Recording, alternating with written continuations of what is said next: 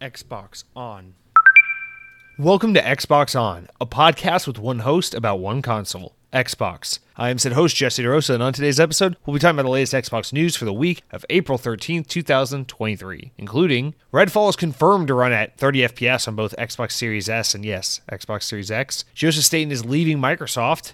The Minecraft movie is now under full production as the newly released Mario movie breaks records at the box office, and more.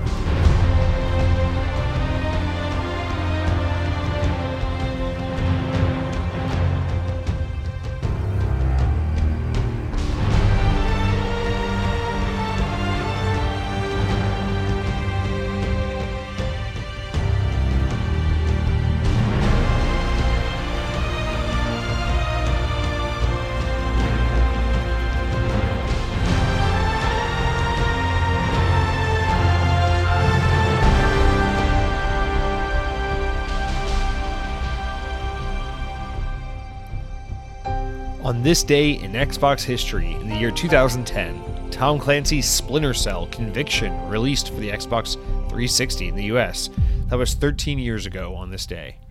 I think this is, uh, I, have actually, you know, I, I've, admitted on the podcast, this isn't the first time I said it, but Splinter Cell is a huge blind spot as far as notable Xbox games go. Now, while I understand Splinter Cell is a multi platform game, obviously it has a heavy association with Xbox. Um, but yeah, I, I know Conviction and Blacklist, the last two proper, I think the last two period uh, Splinter Cell games we got, were I feel like they were divisive at the time because they were a little more like action, third person action focused and less stealthy, although they still had some form of stealth. But I feel like now that we've gone like 85 million years without a Splinter Cell game and people are just so hungry for more Splinter Cell, I feel like it's one of those things where everyone kind of likes it's kind of like what we're seeing with Resident Evil 5 and 6 right now. I feel like we're seeing actually a lot of that following the release of Resident Evil 4 remake, where people are like, yeah, yeah, yeah, now do Resident Evil 5 and 6 remake. And it's like, if you go back 10 years ago or whatever it was, people really were, I mean, Resident Evil 5 and 6 are the best selling Resident Evil games, so don't get twisted, but people were diehard fans, purists of the series, were a little disappointed with how Gears of War action packed third person shooter those games became. But it's like now in now in hindsight, a lot of people are like, oh man, yeah, remake remake Resident Evil five and six. I'd love to see those games remade and brought forward to the modern consoles. So I feel like Splinter Cell, Conviction, and Blacklist have a little bit of that same energy where maybe it was controversial at the time, but at this point, everyone's just like, bring back Splinter Cell. I'll take I'll take more of Conviction. I'll take whatever the hell you got. Just bring back Sam Fisher for the love of God, guys. Welcome to episode two zero two of the Xbox On podcast. Thank you couldn't have made it here without you. Episode 202, I gotta tell you, it's a massive milestone. They said 200, you'll never make it. I made it. 201, oh, you'll be dead within a week. No, I made it to 201. 202, we just keep smashing expectations, man. I mean, what's better than 200? I'll tell you what, 202, that's what's better. And we're here, we're sitting, we're proud. And uh, yeah, thank you. Couldn't do it without you. So happy to be here for another week to talk your ear off about 60% what's happening in the world of Xbox and 40% nonsense that's generous if I'm uh, if I'm being honest. But uh, guys, we do have a pretty notable release this week hitting the Xbox. In fact, it's coming out the day I'm recording this podcast here on Wednesday. Ghostwire Tokyo, a, an unofficial uh, first party title. Ghostwire Tokyo, uh, developed by Tango GameWorks, the guys that brought you Hi-Fi Rush and The Evil Within. Ghostwire Tokyo is uh, the second of two Bethesda published and owned games that were uh, made exclusively PlayStation for PlayStation 5 until right before the release window, the, the year in which both these games released, Ghostwire Tokyo, the other being Deathloop, uh, Arkane's Deathloop. Um, Microsoft actually went out and bought Bethesda, parent company ZeniMax, and so it was kind of weird. Those, those those deals ended up being honored. Ghostwire Tokyo and Deathloop obviously both came to PlayStation 5 as console exclusives, and uh, had to stay so for a full year before they could come to Xbox. So we're there. We're a little past that one year mark on Ghostwire Tokyo, and as of today, is finally on Xbox. Meaning there are no more Bethesda owned games that are stranded on non Xbox hardware um, that Xbox now owns. So that's it. the The more exciting thing um, here is that now Ghostwire Tokyo is out on Xbox. You know, we, we know what Tango Gameworks has done recently with Hi-Fi Rush, Ghostwire Tokyo. Now the next thing they do is a big question mark. Is it a Hi-Fi Rush 2?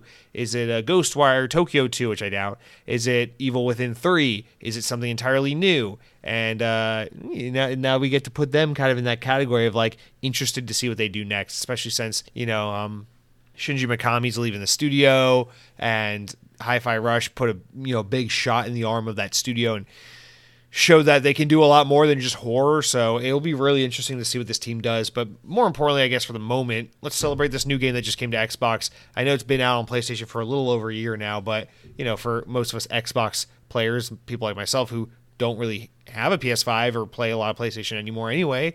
This is uh, practically a brand new game, so I'm pretty excited about this. I tried to clear up my schedule uh, to make time for this game because I, I really do want to give this game a good old try because I think there's something. I, I will be honest. I I don't fully get what this game is. Oh, sorry, cat.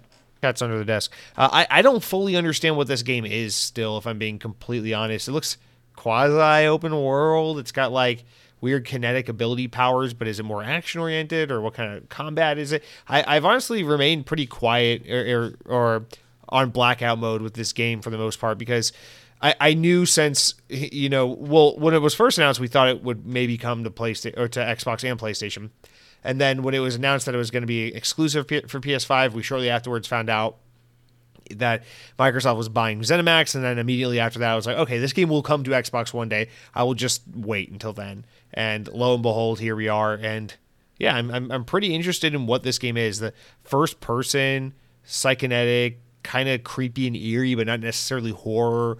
Takes place in Tokyo, dark, rainy, kind of. I, I, don't know. I'm like really digging the aesthetic of this game, and it looks kind of like unlike anything we've uh, we really see these days. So I'm really interested to try Ghostwire Tokyo. Really excited that I don't know much about it, uh, but also I guess it is worth mentioning. It's definitely worth mentioning.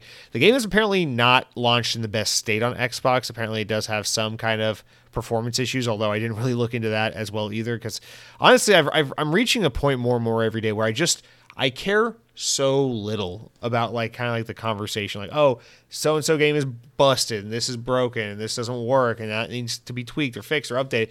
Because half the time i'm like yeah this this game release broken or half the other half of the time i'm like people are bitching and moaning about absolutely nothing i don't understand people said this game was broken i played the game i experienced one flicker one frame of of, of, of a graphical error, of a graphical glitch, and then the other 30 hours of the game it worked just fine. So I, I, I, don't care. I'm it's a Game Pass game. It's not like I have money on the line or anything. I already have the damn thing pre-installed on my Xbox. I'm just gonna avoid everything I've made this far, you know. And uh, this weekend I'll give it a go, and I'm pretty excited to check it out. Be curious to know what you guys think if you're playing it. These this is the kind of game that absolutely and by no means makes sense as like an Xbox first party owned title. So uh, even though it is a multi platform game, technically, uh, it, it is interesting to think that the, the minds of the people behind this game, responsible for this game, are now a first person, uh, first person, first party internally owned um, team basically through you know through ZeniMax and Bethesda. But for Xbox, the next game they make is probably going to be an Xbox exclusive. So uh, it's definitely going to be. Um, but I, I don't know. I'm just curious to kind of see what kind of team these guys, you know, Tango unfolds and becomes um, as Xbox has pretty much no foothold in Japan and no teams that make games like the games these guys make. And so I don't know. I'm excited. I'm excited to play it. I'm excited to see where these guys go. Excited what you guys think. Just all around, I'm excited. Okay, I peed in my pants. I'm super excited. All right, guys. Before we get into the story of mild amusements, the kind of updates, stories that kind of freshen up and starting off the show. I think we should uh, we should start with these Activision updates because we got a couple, but they're not the kind of boring ones you normally think of, where it's like Microsoft uh, released a statement, Sony retorted or something. Although I guess the first one's a little bit in that wheelhouse, but we got three of these stories here, and they're all very different from one another. And uh, let's just kind of go through them, just so we can be refreshed and update on where we kind of stand with this deal as of this week. First one coming from VGC, in being that Sony has criticized the CMA, the UK Competition Market Authority, for its revised appraisal of Microsoft's Activision Blizzard deal. The CMA reversal of its uh, position on its console theory. Sony said in, in, in response to this kind of reversal, where the CMA is now less worried about this deal, a little more willing to accept it, and probably likely to approve it in, in, in early May, uh, they said the following Quote, the CMA's reversal of the position on its consoles theory is, uh, uh, sorry, of harm is surprising, unprecedented, and irrational. Uh, the PlayStation company argues that the CMA has assessed a significant body of evidence to come to the initial conclusion where it had suggested that there would be an issue with the acquisition. They added that the CMA's new diametrically opposed approach is based on almost exclusively on a single economic model on which it places significantly more weight than others' available evidence. Specifically, they claim that the CMA's new findings are based on a new lifetime value model, which shows how much an average player is worth to a company over time. It says that the new model suggests Microsoft would see a significant financial loss if it kept Call of Duty exclusive to Xbox, and that therefore there was no incentive to keep it off of PlayStation's hardware. However, Sony claims the new data the CMA is using uh, is flawed and that there are errors that were to be corrected, then the gains Microsoft would get from players switching to Xbox, that, and that they would be three times as high as the lifetime value of an average PlayStation user. Sony's response also claimed the following bullet points: the CMA had one, the CMA had previously calculated lifetime player value uh, on typical Microsoft documents uh, created in the ordinary course of business which had been used to suggest that the strong incentive to keep players, Call of Duty players, off of PlayStation and that for its new findings, it allegedly adopts without apparent explanation Microsoft's own adjusted lifetime value estimates, basically saying they're taking Microsoft's point of view over Sony's uh, as to how to interpret this idea of a lifetime, a lifelong value of a, of a player. Uh, the second part is that the CMA, Sony says the CMA's new conclusion wrongly downplays the significant strategy benefits of Microsoft adding Activision content to Game Pass. Number three, they said the CMA now concludes that not a single user with less than 10 hours of gameplay or $100 spent on COD would switch from PlayStation to Xbox, something it questions. Uh, that's an important one. And then lastly, using Minecraft as an example, they said that Microsoft kept multi uh, platform that Microsoft kept multi-platform doesn't work because Minecraft is a single game release that already exists in users' hands that does not drive anything like the level of gameplay engagement purchasing decisions of COD. Okay, this is kind of all fucked because let's start with the Minecraft thing just because it's the last thing we said. That's wrong because uh, under Microsoft's ownership, they brought Minecraft to Nintendo platforms where it hadn't existed already. They brought it up to PS4 where it hadn't existed. They brought it to PlayStation Vita, the dead handheld, where it hadn't existed. They brought it forward to everything, and they've always kept everything on parity. So, also, Minecraft is a game that has insane engagement, insane um, in-app purchases and transactions. I understand it doesn't have an annualized sequel strategy every year, but people spend money in Minecraft like fucking crazy and have done so since the inception of the game. And uh, they have continued to support on platforms where it hadn't existed. They put it on Wii U, Switch, PS4, Vita, PS5. I think they showed pretty well that they are committed to other platforms with Minecraft. So I think that's kind of a dumb point. Um, but on their other points that I find more interesting, which is uh, the Game Pass one, not so much, but the idea that the CMA now concludes not a single user with less than 10 hours of gameplay and $100 spent on COD would switch from PlayStation to, to Xbox is something it questions. I'm kind of with Sony on this, and that I question that as well. Uh, in that I, I think $100 spent in game um, wouldn't really deter a Call of Duty player one way or another or sway them one way or another because Call of Duty basically wipes the slate clean every 12 months and puts out a new game where your progression doesn't carry over, your cosmetics do not carry over. None of that shit matters. Kind of does in Warzone, but that's tied to your COD account, which you could easily switch to any platform. So I, I also question this actually. I think people could switch from one platform to another, regardless of which platform they've played COD on previously and where they spent money, because the fact that COD is kind of tied to your Activision account, and because the fact that Call of Duty mostly just abandons everything you've unlocked for, paid for, worked hard for every 12 months when they come out with a new game anyway. So I will give PlayStation credit there, although I seriously think at the end of the day, people are so integrated and ingrained and just kind of um, kind of tied up to their platform where their eco you know where their profile and their history exists that that's really the main thing keeping people where they are. I think playstation is going to continue to be the strongest player because people are so ingratiated ingrained in the playstation ecosystem and that alone is going to be what keeps people there. And then the last thing and the more important thing i guess i would kind of bring up is this idea that playstation and, and xbox view this idea differently with this idea of a, a lifetime player value of um, where I, I, guess they don't really get into specifics too much, but it, they, they basically said that the CMA takes Microsoft's viewpoint on this idea without really considering Sony's viewpoint. Um, he, here's the thing. Here's the thing I know is that this idea of like valuing a player based on the amount of time they play on your platform, lifetime.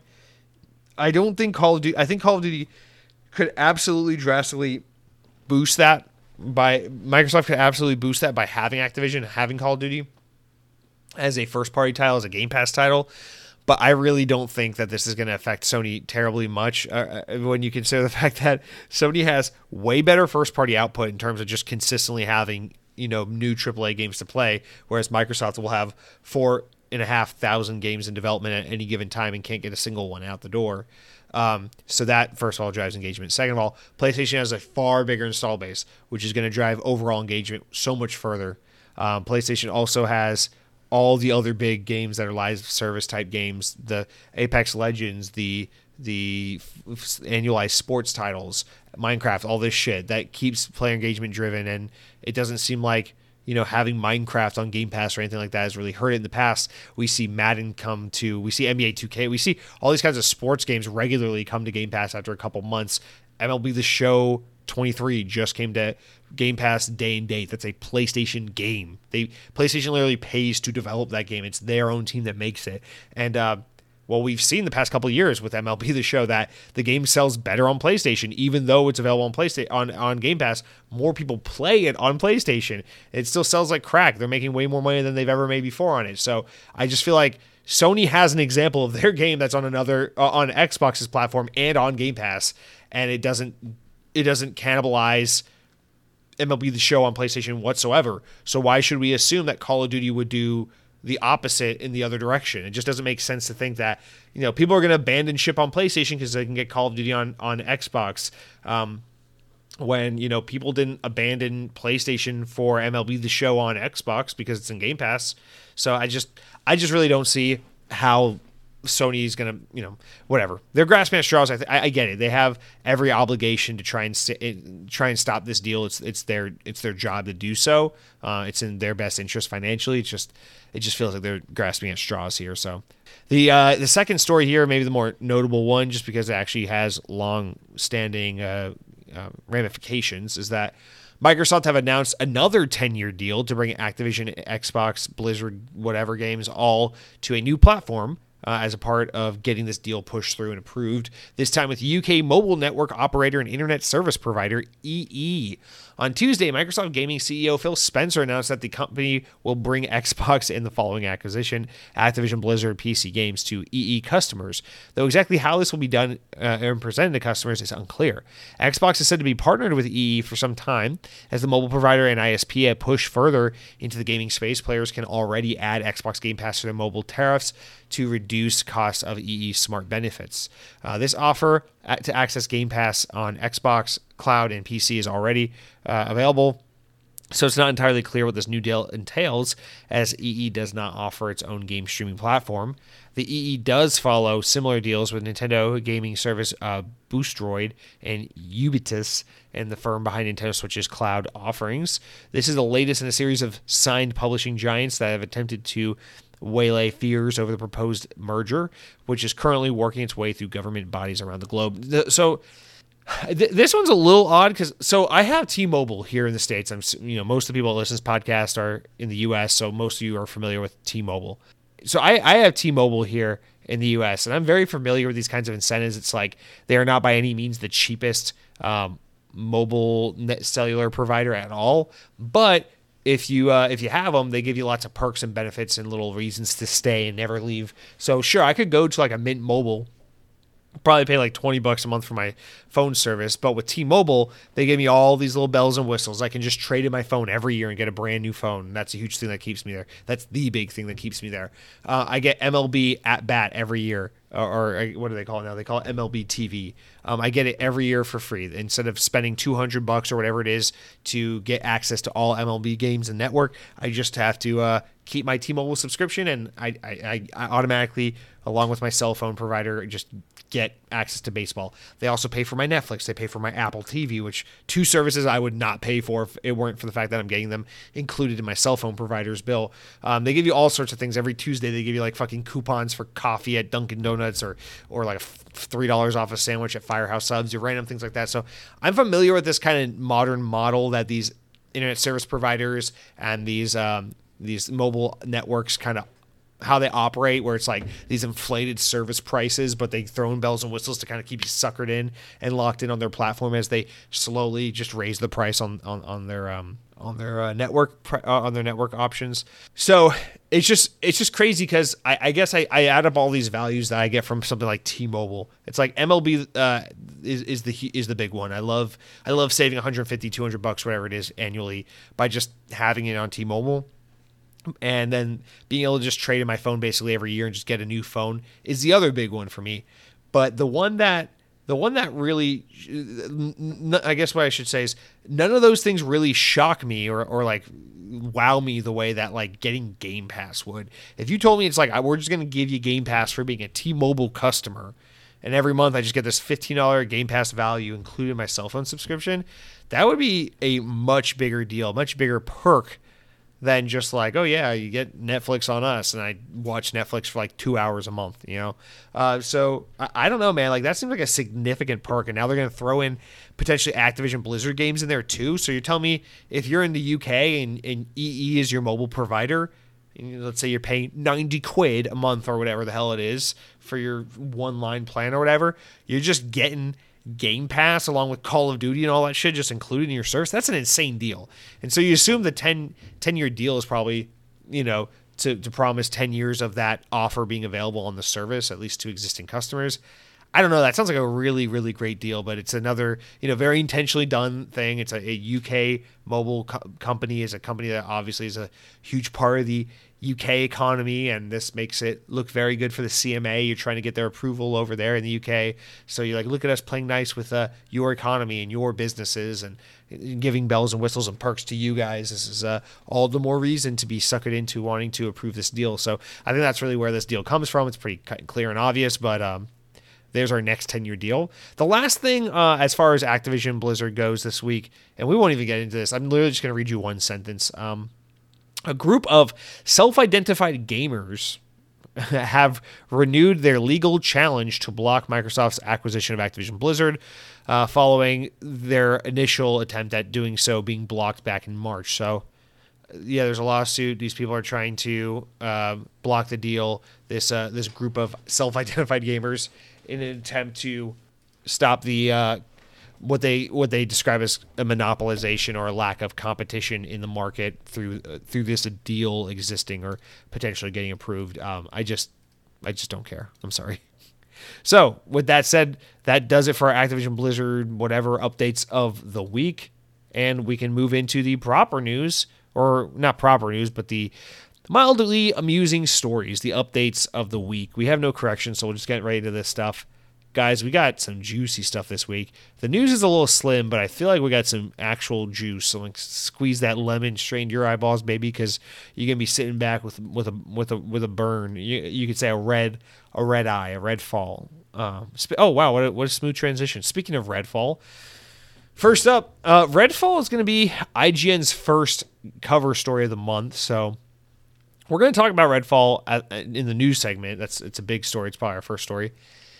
Um, but real quick, I just want to touch on Redfall is is the IGN first game of the month. For those who aren't familiar, IGN first is basically IGN's version of like a cover story at like a magazine outlet where it's like, oh yeah, yeah, yeah, you know, like we put Redfall on the cover of the magazine, and in the middle of this issue, there's like a three, four, five page spread all about this game. And that's basically what IGN first is. It just means IGN gets uh, they partner with the publisher to get a lot of like exclusive inside first looks and scoops and news stories regarding the game so that it keeps people all month long coming to IGN for additional information on this game they're looking forward to. They do a different game every month and this this month is Redfall. So if you're someone who's really excited for Redfall, I would advise you to maybe stick to IGN because they have tons of videos, tons of information coming out left and right all, all day every day.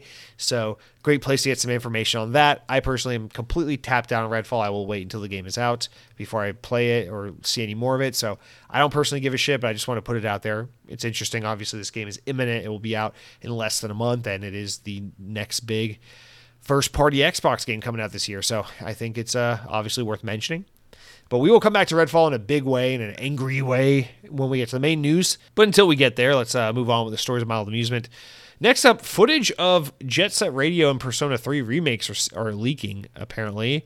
Uh, Twitter user AV2Game No Yami posted a video on Sunday which shows Yu- Yukari from Persona 3 firing magical arrows and footage, footage that looks like a more detailed version of Persona 3. Uh, as VGC reports, the following uh, th- this news was followed by earlier preview footage uh, of Sonic Frontiers. Then there's a brief five second clip that appears to show Beat from Jet Set Radio dancing. The video has text in the corner of the screen that reads "Footage in development." According to AV2Game Noyami, the footage is from Sega of Japan's internal meetings held in 2021. Although brief clips like this could be faked, various sites have now stepped in, stepped forward, and stated that they have information and cause to believe that this footage is actually legitimate, including Twitter user Genki JPN, which shared a watermarked image that looked similar to the Jet Set Radio footage shown from the other leaker. Sega news site SegaBits posted that they'd received leaked images from a survey asking about different art styles for Jet Set Radio, and that the but they were not able to share because it was watermarked with a user's name.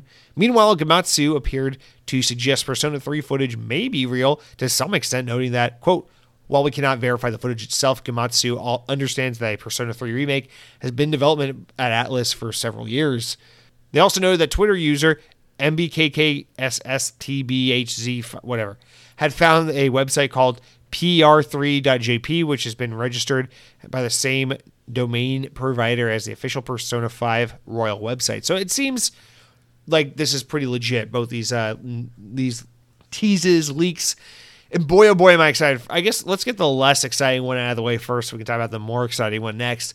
First of all, Persona 3 remake, remaster, re- reimagined. This could be the next big Persona game, I guess, to follow up Persona 5 Royal they could be doing Persona 3 remake instead of like a Persona 6. I think that's actually a pretty good idea because Persona 3 seems to be the one in the series where people have this attitude of like you should go back and play this game, but there's no real great way to play it and there's a lot of argument as to which version of Persona 3 is the best version to play. So I think by just going back and remaking it and bringing it forward and making it accessible like Capcom's been doing with like Resident Evil, I think is a great idea for Persona. Kind of gives people that game they already want, helps them kind of have a not easier, but you, you know, like more uh, road mapped out kind of project ahead of them as opposed to just going in blind with a Persona 6 as they take some time to figure out what they want to do next with the series to really reinvigorate it and revolutionize it for Persona 6. I feel like this is a good idea because most people, as far as Persona fandom goes, you know, remember Persona is game made by Atlus, which is a team owned by Sega. Uh, they they're they Persona is a spin-off series of their main series, which is the Shin Megami Tensei games, which are historically Nintendo games. They put them on like DS and shit like that. And then Persona was like a spin-off of that for PlayStation um, back in like the PS2 era. They made Persona 1, 2, and 3. And then it wasn't really until Persona 4 on the PS3 slash Vita that Persona started to really like blow up in the in, in the West here in the States and, and whatnot. So per, the way it's always looked at is like Persona 3 is kind of like the, the, the one you got to play first, but it's kind of hard to get your hands on. So most people start with Persona 4, and then Persona 5 is the one that kind of brought it to the level where like everyone is familiar with Persona. It's a household name. If anyone's played a pers- you know if anyone's played at least one Persona game, it's been at least you know the fifth game.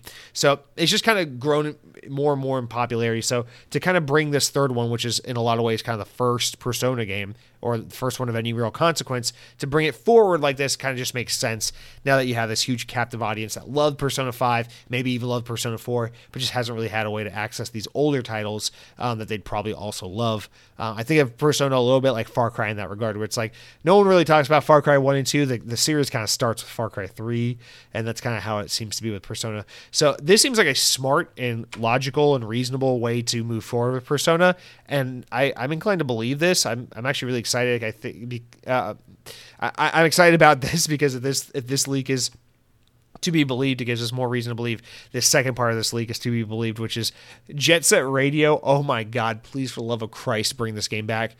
Jet Grind Radio on the Sega Dreamcast is one of my favorite games from childhood that I just have no way of accessing these days. I don't have a Sega Dreamcast anymore. My brother had the one that I used to play on somewhere far away in Georgia. I haven't played a Sega Dreamcast in so long, but I love Jet Jet Grind Radio so much. And then they made the sequel for it, Jet Set Radio Future, which was an OG Xbox game. You could buy it with the OG Xbox bundle that came with Jet Set Radio Future and Project Gotham Racing 2, or was it Project Gotham Racing 1? I forget. But it was like a double sided case, and it came with both games. Iconic OG Xbox bundle from back in the day. Jet Set Radio, Jet Grind Radio, whichever you prefer to call it. Such such a great game. Um, I I think about games I love today like Hi-Fi Rush, Sunset Overdrive, even stuff like Tony Hawk and Spider-Man games and stuff like that, and and how those games are so seemingly inspired by games like Jet Set Radio, Jet Grind Radio, where the game has got that cel shaded kind of like street art look, and you go around tagging shit. But it's also kind of like Tony Hawk, where you're like running around skates, but you're on inlines instead of skateboards, and it's just it's such a fucking cool game. It's so wacky, it's so Japanese. It's got a banging soundtrack. It's super aesthetically just loud and, and fun looking, and just inviting, and just so good to play. It's such a such a great, great, great series. I put so many so many good hours into uh, Jet Grind Radio on the Sega Dreamcast uh, back back in the day, back in the early 2000s. And um, while I actually never played a whole lot of Jet Set Radio Future, because I played a lot less OG Xbox than I did Dreamcast, if I'm being honest. Um, I just I, I, really have a huge love for the and soft spot for this franchise. And it's one of those things where it's like the fact that Sega's never really brought it forward or tried to celebrate it in any meaningful way is such a shame because Jet Jet Grind Radio has become such a kind of a cult hit all these years later. It's it's one of those things where it's like everyone who's kind of into gaming to some extent is familiar with this franchise and knows of it and, and, and has positive things to say about it. But there's just no way to play these games anymore. There's no real way to familiarize yourself with these titles anymore. There's just no there's no love from it. Sega just keeps making uh Persona and Sonic and Yak- Yakuza and all this stuff, but we get no love for Jet Set Radio. So, God, I am hoping beyond all hope that this is real, that this comes out because this is this is that kind of stuff Sega needs too. They need to diversify their portfolio and also kind of bring some of that old IP back and, and keep it relevant, especially in this time where Japanese games seem to be having such a big resurgence. Konami's getting back in with some of their old IP. Capcom's killing it by just remaking old Resident Evil games. I don't see why Sega couldn't do the same. Bring Crazy Taxi forward while you're at it too. You're you're finally killing it with Sonic again. Um, Persona, you know, people are loving on Persona and Yakuza. I just I just think now is a great time for Sony or Sega to um, tr- just try and bring all that stuff from the past forward and, and, you know fucking give us a 3D Comix Zone game, give us Ristar, give us Vectorman. Let's let's make it happen, Sega. Let's bring back all these great games that you do have great games that you just refuse to acknowledge and do anything with. And I, I want to see it. I want to see it. No no Toe Jam and Earl. We're good without that. Thank you very much. But um. I think they've made modern Toe Jam and Earl games actually. But anyway, um, yeah, all that aside, I just want to round out with this as far as this topic is concerned. I think this would be good for Xbox to maybe try and get involved and say, hey, there's a little bit of a history here where Xbox is kind of the spiritual successor to the Sega Dreamcast. Jet Grind Radio went on to become Jet Set Radio Future, and it was an Xbox console exclusive. Maybe, just maybe, we should try to strike up a deal and get this Jet Grind Radio, Jet Set Radio, whatever remake or reboot or whatever it is as like a timed or exclusive or an Xbox exclusive in some way, shape, or form. It makes sense. Xbox has a good relationship with Sega. They should play that up. This would be a good win for Xbox. I feel like this is something they should pursue, especially because God knows Sony it has done so well with Persona for so long, it wouldn't be surprising to see if they locked in some deal to try to get Persona 3 to be exclusive or time exclusive or have some kind of like bonus missions. Oh, there's an extra girl in Persona 3 remake if you play it on PS5, so you have the option of six different girls to re- romance instead of uh instead of four or five girls. So I don't know. I could see Sony doing something like that. So this is just Xbox, like uh, me, me saying to Xbox, like yeah, I get a little dirty sometimes and play their game. You know, they they like to go over the Japanese publishers and throw money around to get exclusivity, go ahead and do it, man. This is how you're gonna get Xbox some love in Japan. This is how you're gonna get some uh, some that association of ex- good Japanese games on Xbox is by making these deals. And I, I'm always pushing for Sega, not only because I love Sega, but because Xbox has a good relationship with Sega. You know, Phantasy Star Online 2 has been in the West, console exclusive on Xbox for so long now. Uh, I, I, know it's finally coming to PlayStation and other other platforms, I believe, um, at least PlayStation.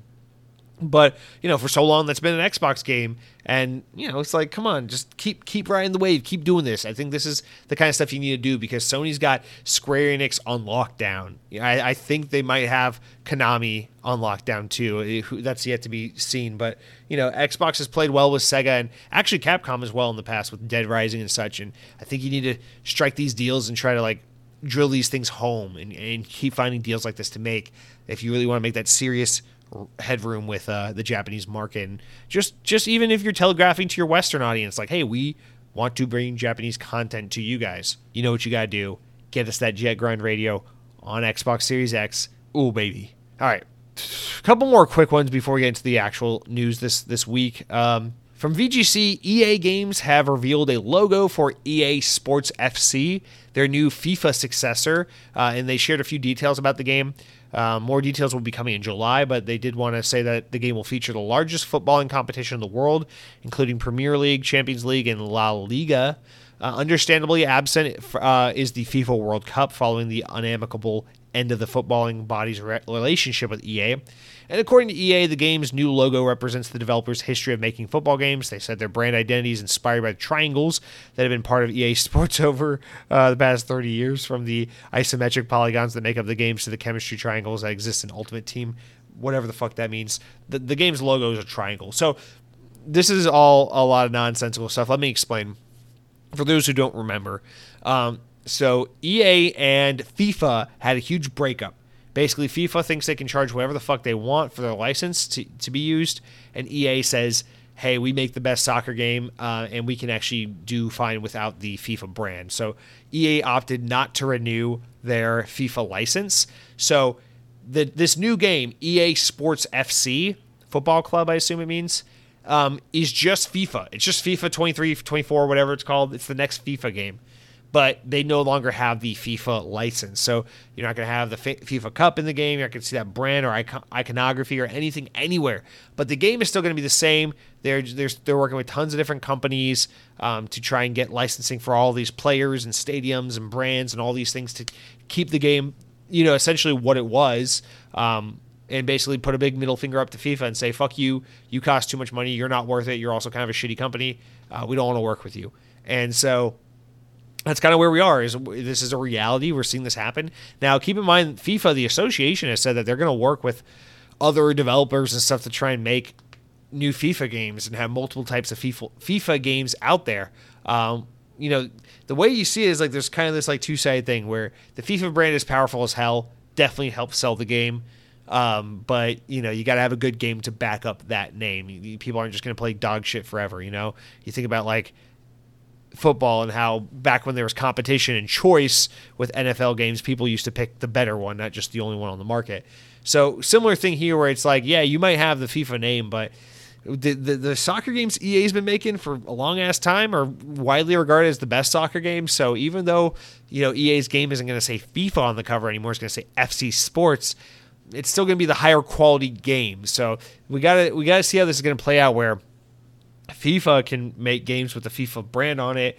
EA can make really great soccer games, but they have to build a brand from the ground up now. I think a lot of players are going to be savvy enough to know just kind of what's happening and through various means that FC Sports is the new FIFA game. It is where FIFA players should go this year for their next FIFA video game fix. Uh, but no doubt there are going to be those more casual or less uh, less uh, educated players as far as what's going on here with uh, football games or soccer games, um, where, where these players are going to have to learn the hard lesson of, uh, oh, why was there no FIFA game this year? Oh, next year I noticed there's this FIFA game. Oh, why is this FIFA game so bad? Why does it look so bad? Why does it play so bad? Not to assume, but you know, you can't just become a masterclass at making sports tiles overnight.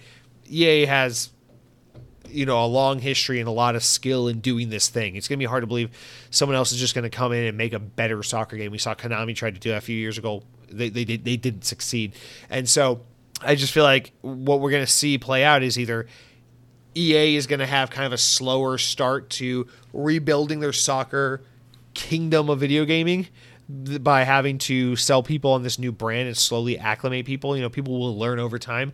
Hey guys, this EA Sports FC game, this this is like just as good as FIFA was back in the day. Remember that game? And so they're gonna have to kind of rebuild their market with this new brand, and then FIFA is gonna have to try and find the right partners to get a good game on the market to try and compete with what EA already does well. And it's going to be kind of a race to see who wins first. Does FIFA manage to find the right partners and get a good game out the door? Or does EA manage to do just fine without the FIFA license and people buy the game by the millions and play it like crazy and love it regardless? So it'll be interesting to see kind of how that plays out. Um, but the race is on for sure. And honestly, I think EA has kind of got this in the bag because gameplay is king and people prefer a better game. And I think I think FIFA is widely regarded as a pretty. I know I know people hate Madden, and I know there's been controversies with FIFA in the past, but I know for the most part people really like FIFA. So I don't know. All right. Um, this I didn't know where to put this next one because it's I have so little to say about it, but I know people were drawing attention to it, so I'll just relay this from Windows Central. Uh, Phil Spencer, head of CEO or head of Xbox, CEO of gaming, Microsoft Gaming, you know, was talking about a Game Pass coming to 40 more countries, which I think is somewhere else in the news. Uh, but in the little clip that was shared on YouTube about this announcement, um, people noticed on the on the shelf in the background of his room was the little uh, Xbox Keystone. For those who don't remember, which is the uh, little what we assumed was like a $99 Xbox streaming box. It's not an actual console; it's a little streaming kit. You hook it up to a TV, and you can stream Game Pass to your TV. So it's like an entry, easy, cheap level for people to get in the door with Xbox without having to buy a three to five hundred dollar console. Um, so it looks like that product might not be dead after all the uh, times we've heard that this project might be on you know on ice. Maybe it's going ahead. Maybe they're teasing it again. Phil Spencer's notorious for teasing things on the background shelf of his uh you know, in, in, on his videos and his various at-home videos that um, gets shown around different events and things like that. So, uh, I, I don't know. I don't care. I'd rather just wait for official confirmation. I, I feel like maybe they want to get this kind of thing out the door ultimately because with the economy getting rough, having a $100 alternative for people to play Xbox would sound like a pretty good thing to have on shelves. And uh, there's now rumors that PlayStation's looking into doing something similar to this. So, uh, although theirs I think is in handheld form, so regardless of who does what, you know maybe it's like the competition's on you, you don't want to you don't want to have nothing to compete with or nothing to respond to your competition with. And so maybe this is something they are looking at again. Although if you remember um, the one time microsoft did speak to this i think phil spencer was the one who said they just couldn't get the price where they wanted it to be so it's on ice for now but maybe one day they'll come back to this. And so that's kind of where we last heard about that. All right. Last one here is that um, speaking of e3 being dead um, Gamescom opening night live will return this August with Geoff Keighley as the host, as always. In a tweet, the host said that he's excited to be back in Cologne, Germany, with fans of the industry, streaming video game news directly to you. He says so. This will be for those who don't know. Opening night live is like basically like Summer Games Fest or the Game Awards, but for but for Gamescom, it's kind of annoying because you get Summer Game Fest in June, then you get Gamescom in August, and in between those two months isn't really enough time for a lot to happen. So you get these two big gaming events back to back. But nonetheless, they're doing it again this year, and that they said that more companies, more gaming companies have signed up to take part in this year's opening night live than any year before since 2019 when they started doing this. So, you know, it's going to be a big deal, I guess. So, Gamescom 2023 will take place from August 2020, August 22nd to August 27th, and according to organizers Coleman Koelnmesse uh, and the German Games Industry Association, as of the middle of March this year's Gamescom has a 10% more has 10% more companies registered overall than last year. So Gamescom is growing. It's coming back this year. It's going to be huge. Opening Night Live will be there to accompany it, and E3 is most certainly dead as uh, Gamescom continues to thrive. Although Gamescom has always been more audience focused, whereas E3 has been more industry focused. So that I think is the uh, kind of um, the, the, the blow that's killing one and allowing the other to th- survive and thrive.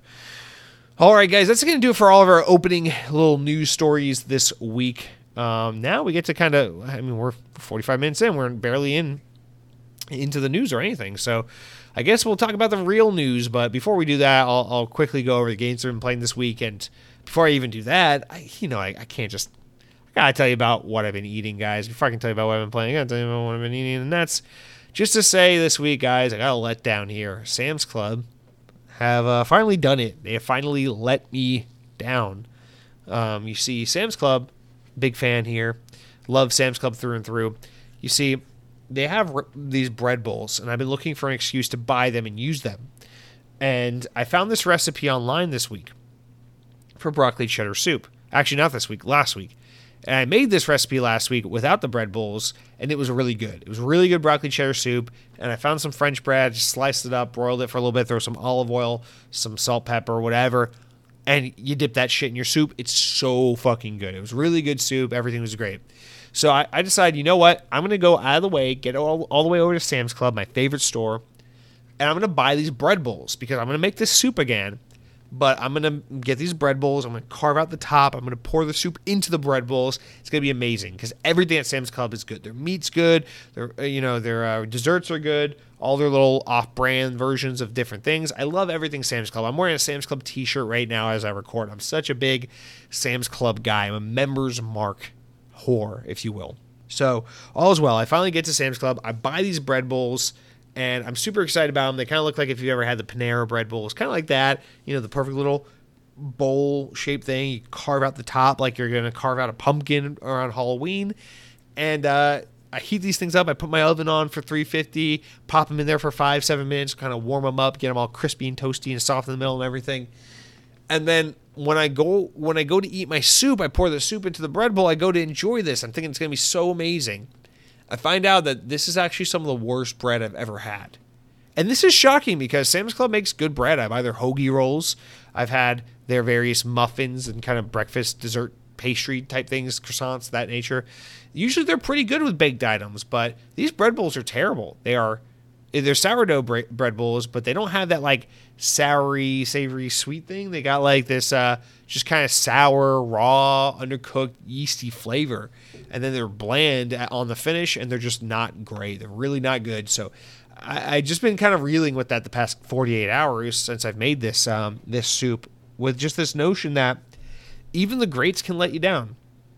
Sam's Club's never let me down. I use them every year for Thanksgiving. We buy a Sam's Club cake, we buy prime rib, we buy all of our, our vegetables and potatoes and everything from Sam's Club, and we cook almost exclusively with their ingredients to make a beautiful Thanksgiving meal every time. You know, regularly on a Sunday, if I'm not feeling like cooking, but I gotta do grocery shopping, I'll go to Sam's Club. I'll pick up a $5 rotisserie chicken, a bag of Caesar salad mix, throw that shit all together. It's amazing. You know, Sam's Club, best food court out there. $8 large pizzas, they're amazing.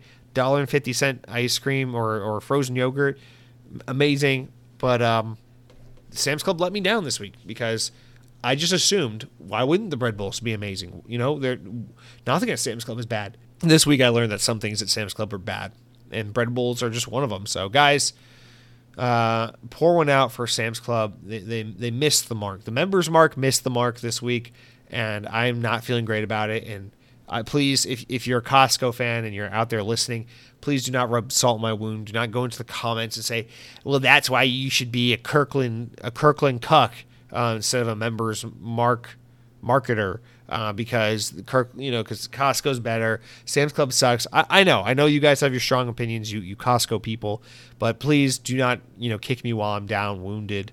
Um, I'm, I'm I'm dealing with this trauma, and uh, I just ask for a little bit of patience and time. All right, guys, that's it for what I've been eating. Uh, as for what I've been playing, finally, finally, finally, I beat Destiny 2 Lightfall. Not that I was excruciatingly long or hard or anything. I just uh, I was trying to clear my schedule, as I said earlier, because Ghostwire Tokyo is coming out this week. I wanted to be ready for this game, so I tried to do all the things I was doing in all the different games. I beat Destiny 2 Lightfall. I don't have anything else to say about this that I haven't already said in the past. I'm really disappointed with uh, how grindy this expansion is. It will just randomly, like in between mission three and four, it'll just be like, all right, go bump your light level 20 points, and then you just go grinding uh, strike missions and Crucible and all this stuff, and just kind of f's up with the pacing. But overall, I like this expansion from a moment to moment gameplay uh, standpoint. I think the new planet is awesome. The new aesthetic is awesome. I really hate this new main character. This new, this not main character, but this new the character they introduced with this uh, expansion. He's they're they're they're creepy looking as all hell. It's like a anorexic fish creature, and it just scares the fuck out of me, and I hate it. But other than that, I, I, I think the gameplay is pretty tight. It's more Destiny, and it's fun. I just don't like the grindy nature of it. Um, I, I, I see people bitching and moaning about the story. The story doesn't bother me at all. It's just very vague and, and simple and light. And they will use all that to go into the next expansion, which is like the big final battle, final climax of the story. And, and, and that's where we're going to have all the payoffs. So that's honestly, I, I don't know. I just, I have so little to bitch and moan about here other than just say I really hate the grindiness uh, of this expansion. But other than that, it's more Destiny. I love Destiny. Their level design's only gotten better and better over the years. And this game just never gets boring. I just I love that Destiny's this game where, you know, once a year I can just pick it up for a month or so and I'm a Destiny fan and I'm back in the world and I'm grinding, I'm looking for gear and I'm playing through new story content, playing some Crucible, all these things. And then I put it down, I move on with my life, and then a year later, time to come back and play some more Destiny. I just I love that. I've always had fun with it. And uh, you know, it's God, man, Destiny will be Ooh, Destiny will be nine years old this September. So, you know, eight and a half years I've been playing this game religiously, and uh, I love Destiny. I really love Destiny. Uh, the other another game I've been playing this week a little bit. I, I put literally one hour into this game, but I will I will speak to it a little bit. I bought on a whim because it was on sale for like four dollars. I bought and tried The Surge, which is a game from Deck 13. These are the guys making that Atlas Fallen uh, game that I'm really excited for that comes out in a couple months. And uh, The Surge, for those who don't know, is essentially a European developed cyber future mech version of like a Dark Souls game. And people say really good things about this series. I think especially the second one is the one people really like. But I thought, you know, maybe having an aesthetic like this that's a little more my speed, maybe it will help me to be a little more patient, and open minded to something like a Souls like game. So I thought for a couple bucks, for less than five bucks, why not? So I went ahead, I downloaded The Surge. This is the first one, I think released in 2017. And boy, oh boy, did I really. It's exactly like when I played Wo Long Fallen Dynasty. 30 minutes into the game, I'm like, yo, this game's kind of cool. I like this game. An hour into the game, I'm like, yo, fuck this game. I keep dying and I don't want to get better at the combat and I don't have the patience for this. Fuck this game. And then I deleted it. I, I, I, I, turned off the Xbox. I said, no more of the Surge. So this is just a yet another attempt of me trying to get involved in a Souls like game and going, nope, not for me. So that was my experience playing the Surge. Uh, and then finally, this one might throw you off a little bit because it's not an Xbox game, but I've been playing uh, Super Mario 3D World on the Nintendo Switch. Um, my girlfriend and I saw the Mario movie this past weekend, and anticipation, celebration of it. I was like, you know, it's been a. I, I always shit on Nintendo, um, but I, I, gotta be clear. I gotta be. I gotta Let me be transparent and set the stage. Nintendo. I was the biggest Nintendo fanboy for the longest time until like around the time the Switch came out. Basically, I was a huge Nintendo fan. I loved Nintendo. Uh, basically grew up with Game Boy and N64 and GameCube and all that shit. I absolutely adored Nintendo throughout my childhood. Grew up with a lot of access to NES and SNES games through a lot of ROMs and stuff my older brother had. Um, you know, playing them on PC and shit like that. Um, but I, I, I, love Nintendo. I've always loved Nintendo.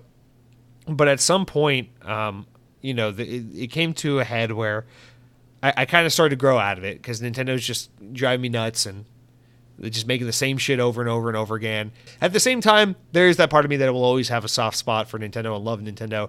And I got to be clear about one thing. Regardless of that, Mario is my favorite game of all time. Super Mario, specifically Super Mario Galaxy, 2007, Nintendo Wii, absolute greatest game of all time. I'm sorry, Sonic Unleashed. I'm sorry, Halo 3. Mario Galaxy, God tier best game ever made. So I, I, love Mario. I've always loved Mario. I love 2D Mario. I love 3D Mario. Um, when Super Mario 3D World originally came out in 2013 on the Nintendo Wii U, um, I happily bought it the day it came out. I remember skipping school that day, going out to Walmart, picking up a copy of the game, stopping by Chick fil A on the way home. That was back when I used to get my old order, the two Chick fil A sandwiches, one deluxe, one regular, uh, mayonnaise, uh, large fry, Chick fil A sauce, and a cookies and cream milkshake. That was back when I was 17 and I could eat that every day and be fine. Um, but yeah, pick that shit up, bring it home. I remember I played this game from the minute I got home until the minute I rolled credits. I beat the whole game in one day. Not to say it's super impressive, it's probably only like a seven hour game, but I, I just one playthrough, didn't even stop other than to maybe go pee Uh, I didn't stop to eat, didn't stop to rest or anything. I just played this game from start to finish.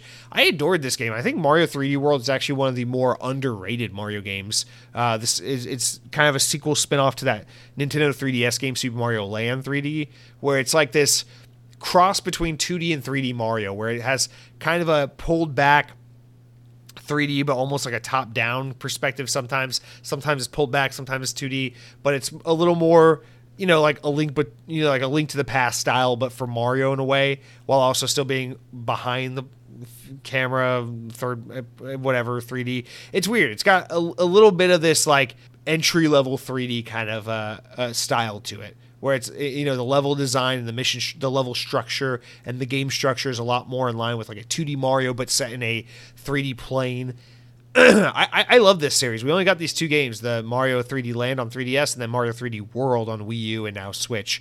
And um, I, I loved this game when it came out. I played the fuck out of it. It was one of the few games that I could play co-op, and it wouldn't piss me off. I would invite friends and such to come over and be like, "Let's fucking play this Mario game together." And it was it was a grand old time. But I, I decided in celebration of the Mario movie, I would go ahead and download this game on the Switch. I've, you know, I like everything on the Wii U. It just got ported all over to the Switch because no one bought the Wii U and everyone bought the Switch. So here I am coming in a little grumpy about it, a little excited, a little grumpy because I love this game.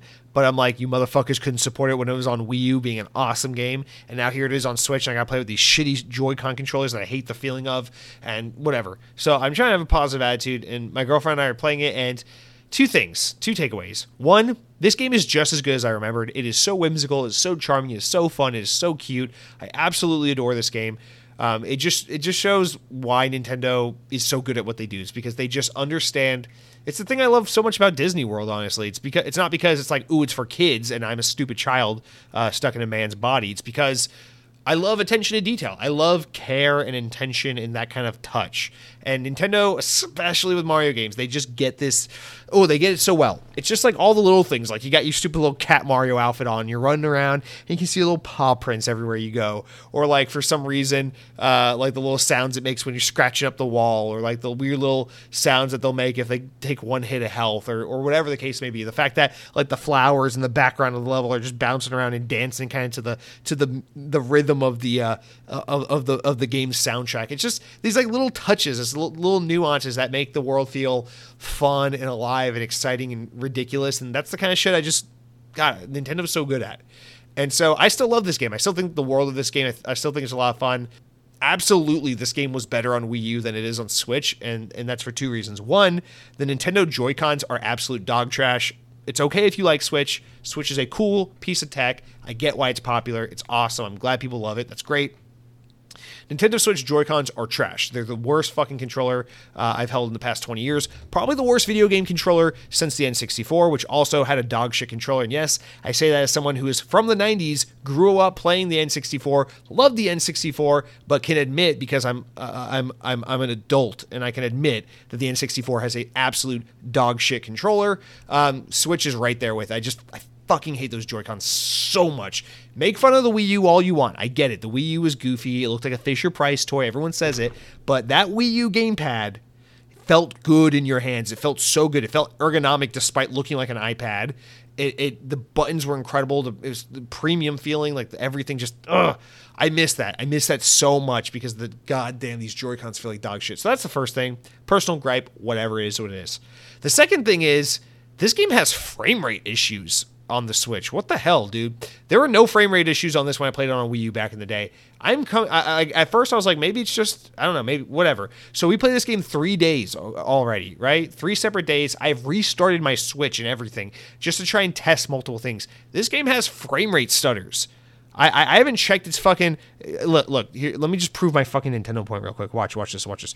Watch. I'm on I'm on being Super Mario 3D World Metacritic Switch. Watch this shit. I bet it's like an 80, 89 or 92. Yep, it's an 89. Holy shit. How did I guess that? How did I guess that? All right, it's an 89. Let's see. Let's see how many of these fucking Destructoid, the Gamer, what are these? IGN. Let's see how many of these actually uh, mention how insanely shitty the performance is. Well, actually, it's not. It's not loading for some reason. Okay, so jokes on me. But uh, yeah, I mean, 88, 90 percent, hundred percent Are you are you are you serious? Are you serious? The game fucking lags and stutters. It's a Mario game from 2013, and you can't get it running on your 2017 hardware. I, I don't know about that, man. So anyway, I don't know. That that shit just drives me crazy. Switch is a piece of shit, dude. I, I ugh, it drives me nuts. These fucking Pokemon games. I haven't played the Pokemon game, so I don't know. I'm sure it's exaggerated how bad it performs, but the fact that there's a Pokemon game that's apparently fucking broken and then it sold like 20 million copies and everyone loved it. It's just like that's Nintendo. You'll never get better because your fans will never ask for more than absolute dog shit. So anyway, I, I love the game. I love Mario. They got they got my childhood, my nostalgia by you know by by the by the throat. I'll always love Mario. This game was fantastic when it came out then. still great now, but uh, performs like shit on Switch. I still hate the Switch, but I'm, I'm begrudgingly actually having a great time playing it because it's a it's a fun little game. Uh, nonetheless, uh, that's that's it for what I've been I've been playing with the uh, just a little postscript. Uh, this week, I cannot fucking wait to get into Ghostwire Tokyo. I'm really excited to try that game. Also, Tron Identity. Uh, it's only on on Steam and Switch, so it's not on Xbox. But a little shout out to Tron Identity. It's a Mike Bithell game, the guy that makes Thomas Was Alone. It's a uh, like a novel kind of graphic novel type game set in a new grid in the Tron universe. So excited to play that. So all right, we'll talk about that all next week, probably. But uh, yeah, that's it for what I've been playing. And with that said, slow news week, but we're already an hour into the podcast. So what do you say we uh, take a breather and then hop into the news this week? Thank you. God bless. Breaking news: Cody Pavan just wrote in. Oh man, this is uh kind of terrible timing, huh? hey, Jesse, hope you're having a good week. Ghostwire Tokyo hits Game Pass today, and I've been personally waiting for this one. Excited to sit down with a beer and smoke since it's in, I'm in a legal state and dive in. Are you excited to give this game a shot now that it's finally on Xbox? Yes. Listen, I'm not going to not read a comment. Someone writes in the show. I, it's my obligations. I'm going to read the comment, even if the timing makes no sense whatsoever. So take that, insert it into the front of the podcast. We're all good. But yeah, I'm looking forward to it. Hope uh, hope you enjoy it. Let me know what you think. Write in next week maybe a little earlier before I hit record, and then we can talk it over, baby boy. But hope you have a great week. Please drink responsibly and stay stay thirsty, my friends. Is that Dos Equis? I don't know. Anyway, guys, let's get into the news this week. Starting with Redfall. What a great transition. Uh, all right, here comes the news. Nobody wants to uh, nobody wants to hear, but it is what it is. So VGC relays that Redfall will not include a 60 frames per second performance mode on Series X or S when the game releases in May. Instead, it will be added via a game update at a later date. The game's official Twitter account has confirmed. At launch, the Xbox version of the game will include a quality mode with Xbox Series X supporting 4K 30 and Series S per, um, offering 1440 30. So this is just a uh, a big old L, right? I think this is uh, this is not, not really not much more to say about this other than what a freaking loss this is. Because right, this is it's one thing when we see something like Gotham Knights have this issue because it's a third party game, whatever, you're building for multiple platforms, including, you know, PlayStation, whatnot.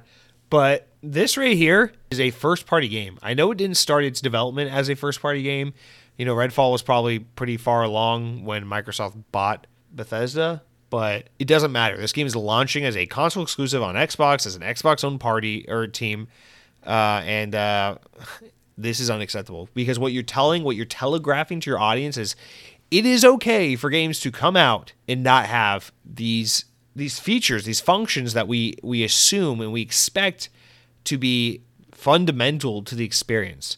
60 frames per second on Series X, and I'm specifically talking about Series X here, should not at all be an option. It should not be a performance option. It should be the standard.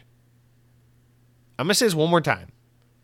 Call of Duty has been hitting 60 FPS since the 2007 Xbox 360 days. Actually, I think Call of Duty 2 and 3 might have even been 60. I don't know. But it's just like that's the one I always go to because that's the that's the game where everyone thinks about you know 60 FPS kind of mattering the first on console. Call of Duty had 60 FPS on Xbox 360 in 2007. Why can't we get 60 FPS out of the 29 teraflop next gen behemoth Xbox Series X from your own in-house first party team doesn't make sense. And I know what they're saying. They're saying, well, it will have that. It's just at a later date okay, well, it sounds like your game's not ready to go, so don't release it. This is going to be one of those times where all I have to say is going to be basically the thing you're going to hear from everyone else. Do not release your game. Listen, Xbox, this is indicative of a much, much bigger problem because Redfall is just one game, whatever. It will get 60 FPS mode eventually, whatever. This is one one of many games and it speaks to a much bigger problem. The fact that Xbox couldn't apparently fucking learn from Halo Infinite and why you just need to hold the game back until it's damn ready to go, you know? the fact that they couldn't learn from that and that they still think, oh, it's okay, we could just put Redfall out and do 60 FPS later. No, no, you're on your dude. Xbox, why don't you get this, man? you, dude, you're on your you're on your toes here. Like you are on defense mode. You're hey, you're the one that's got 70 billion dollars to blow on on Activision but you already have like 20 fucking game studios with a million games in development. And you can't get a single one out the fucking door. Okay? You're the ones that botched Halo into oblivion by not having a proper staff, poorly managing the studio, not allowing people to work full time, relying on contract workers, having no vision for the game service part, and just kind of pushing the shit out the window. This is on your hands, Microsoft. This falls, I don't, you know, I again, I don't work in this industry. I don't know exactly if this is Phil Spencer's fault or Matt Booty's fault or a bunch of people underneath them or who like we I don't know who we're supposed to point the finger to and blame here, but like this is unacceptable. This is unacceptable. You there listen, it is okay if you withhold some additional content that you're going to release as DLC down the line, whatever. No one gives a shit. It's going to be an open world game with tons to do anyway. I don't care. It's okay if it's like, oh man, we're going to have a 4K mode, but that's not quite ready. That's down the line. Whatever. That only affects certain people who have the TVs who can take advantage of it. It's a fidelity thing. 60 FPS has to do with how in, in the 4K thing. I, I only say half heartedly because even that's like just have that shit ready. But 60 FPS isn't really like a preference. It's like it's like a standard. It's like saying, "Oh yeah, our game's like only going to crash like like a little bit. Like it will crash sometimes, but we promise we got a patch coming out. The game's not going to crash all the time." 30 FPS is like a it's like a game breaking bug. It's a it's a it's a sickness on gaming at this point. Like we don't want 30 FPS. It makes games look bad and play bad and feel bad.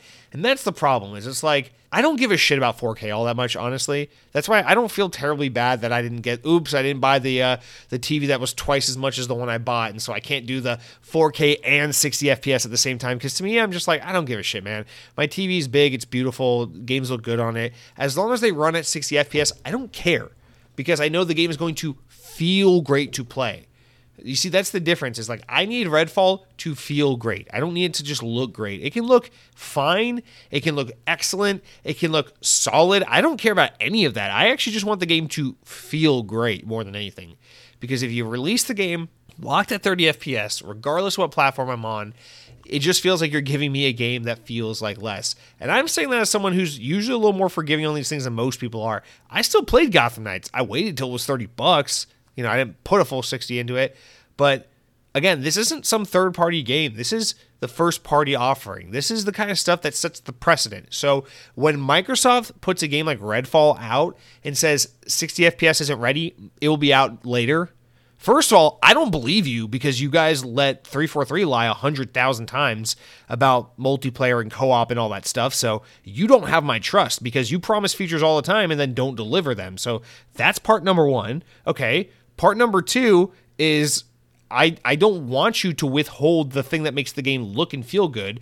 Part three is you're now telegraphing to your partners and to people who are going to make games and put games on your platform, hey, it's okay to put a half baked product on our on our platform. We we're okay with that. That's literally what Redfall is now. It's a giant fucking advertisement to EA, to Activision, and Activision not owned by uh, by Microsoft. That is, I'm referring to uh, all your partners, whatever the whoever else is still putting games out. Ubisoft, do they still make games anymore? I don't know. All your indie partners, everyone. It tells everyone, hey, it's totally okay if you want to put out a game that's half baked and unfinished. Remember when Cyberpunk came out and PlayStation was so furious about it? They're like, fuck that. We're pulling this game from our storefront. You can't sell this game to our customers until you fix your shit, CD Projekt Red. And Xbox didn't do anything like that. Yeah, this is kind of like in that regard where it's just like it's okay. We'll let our consumers buy dog shit. We'll just we'll just let them have a worse time.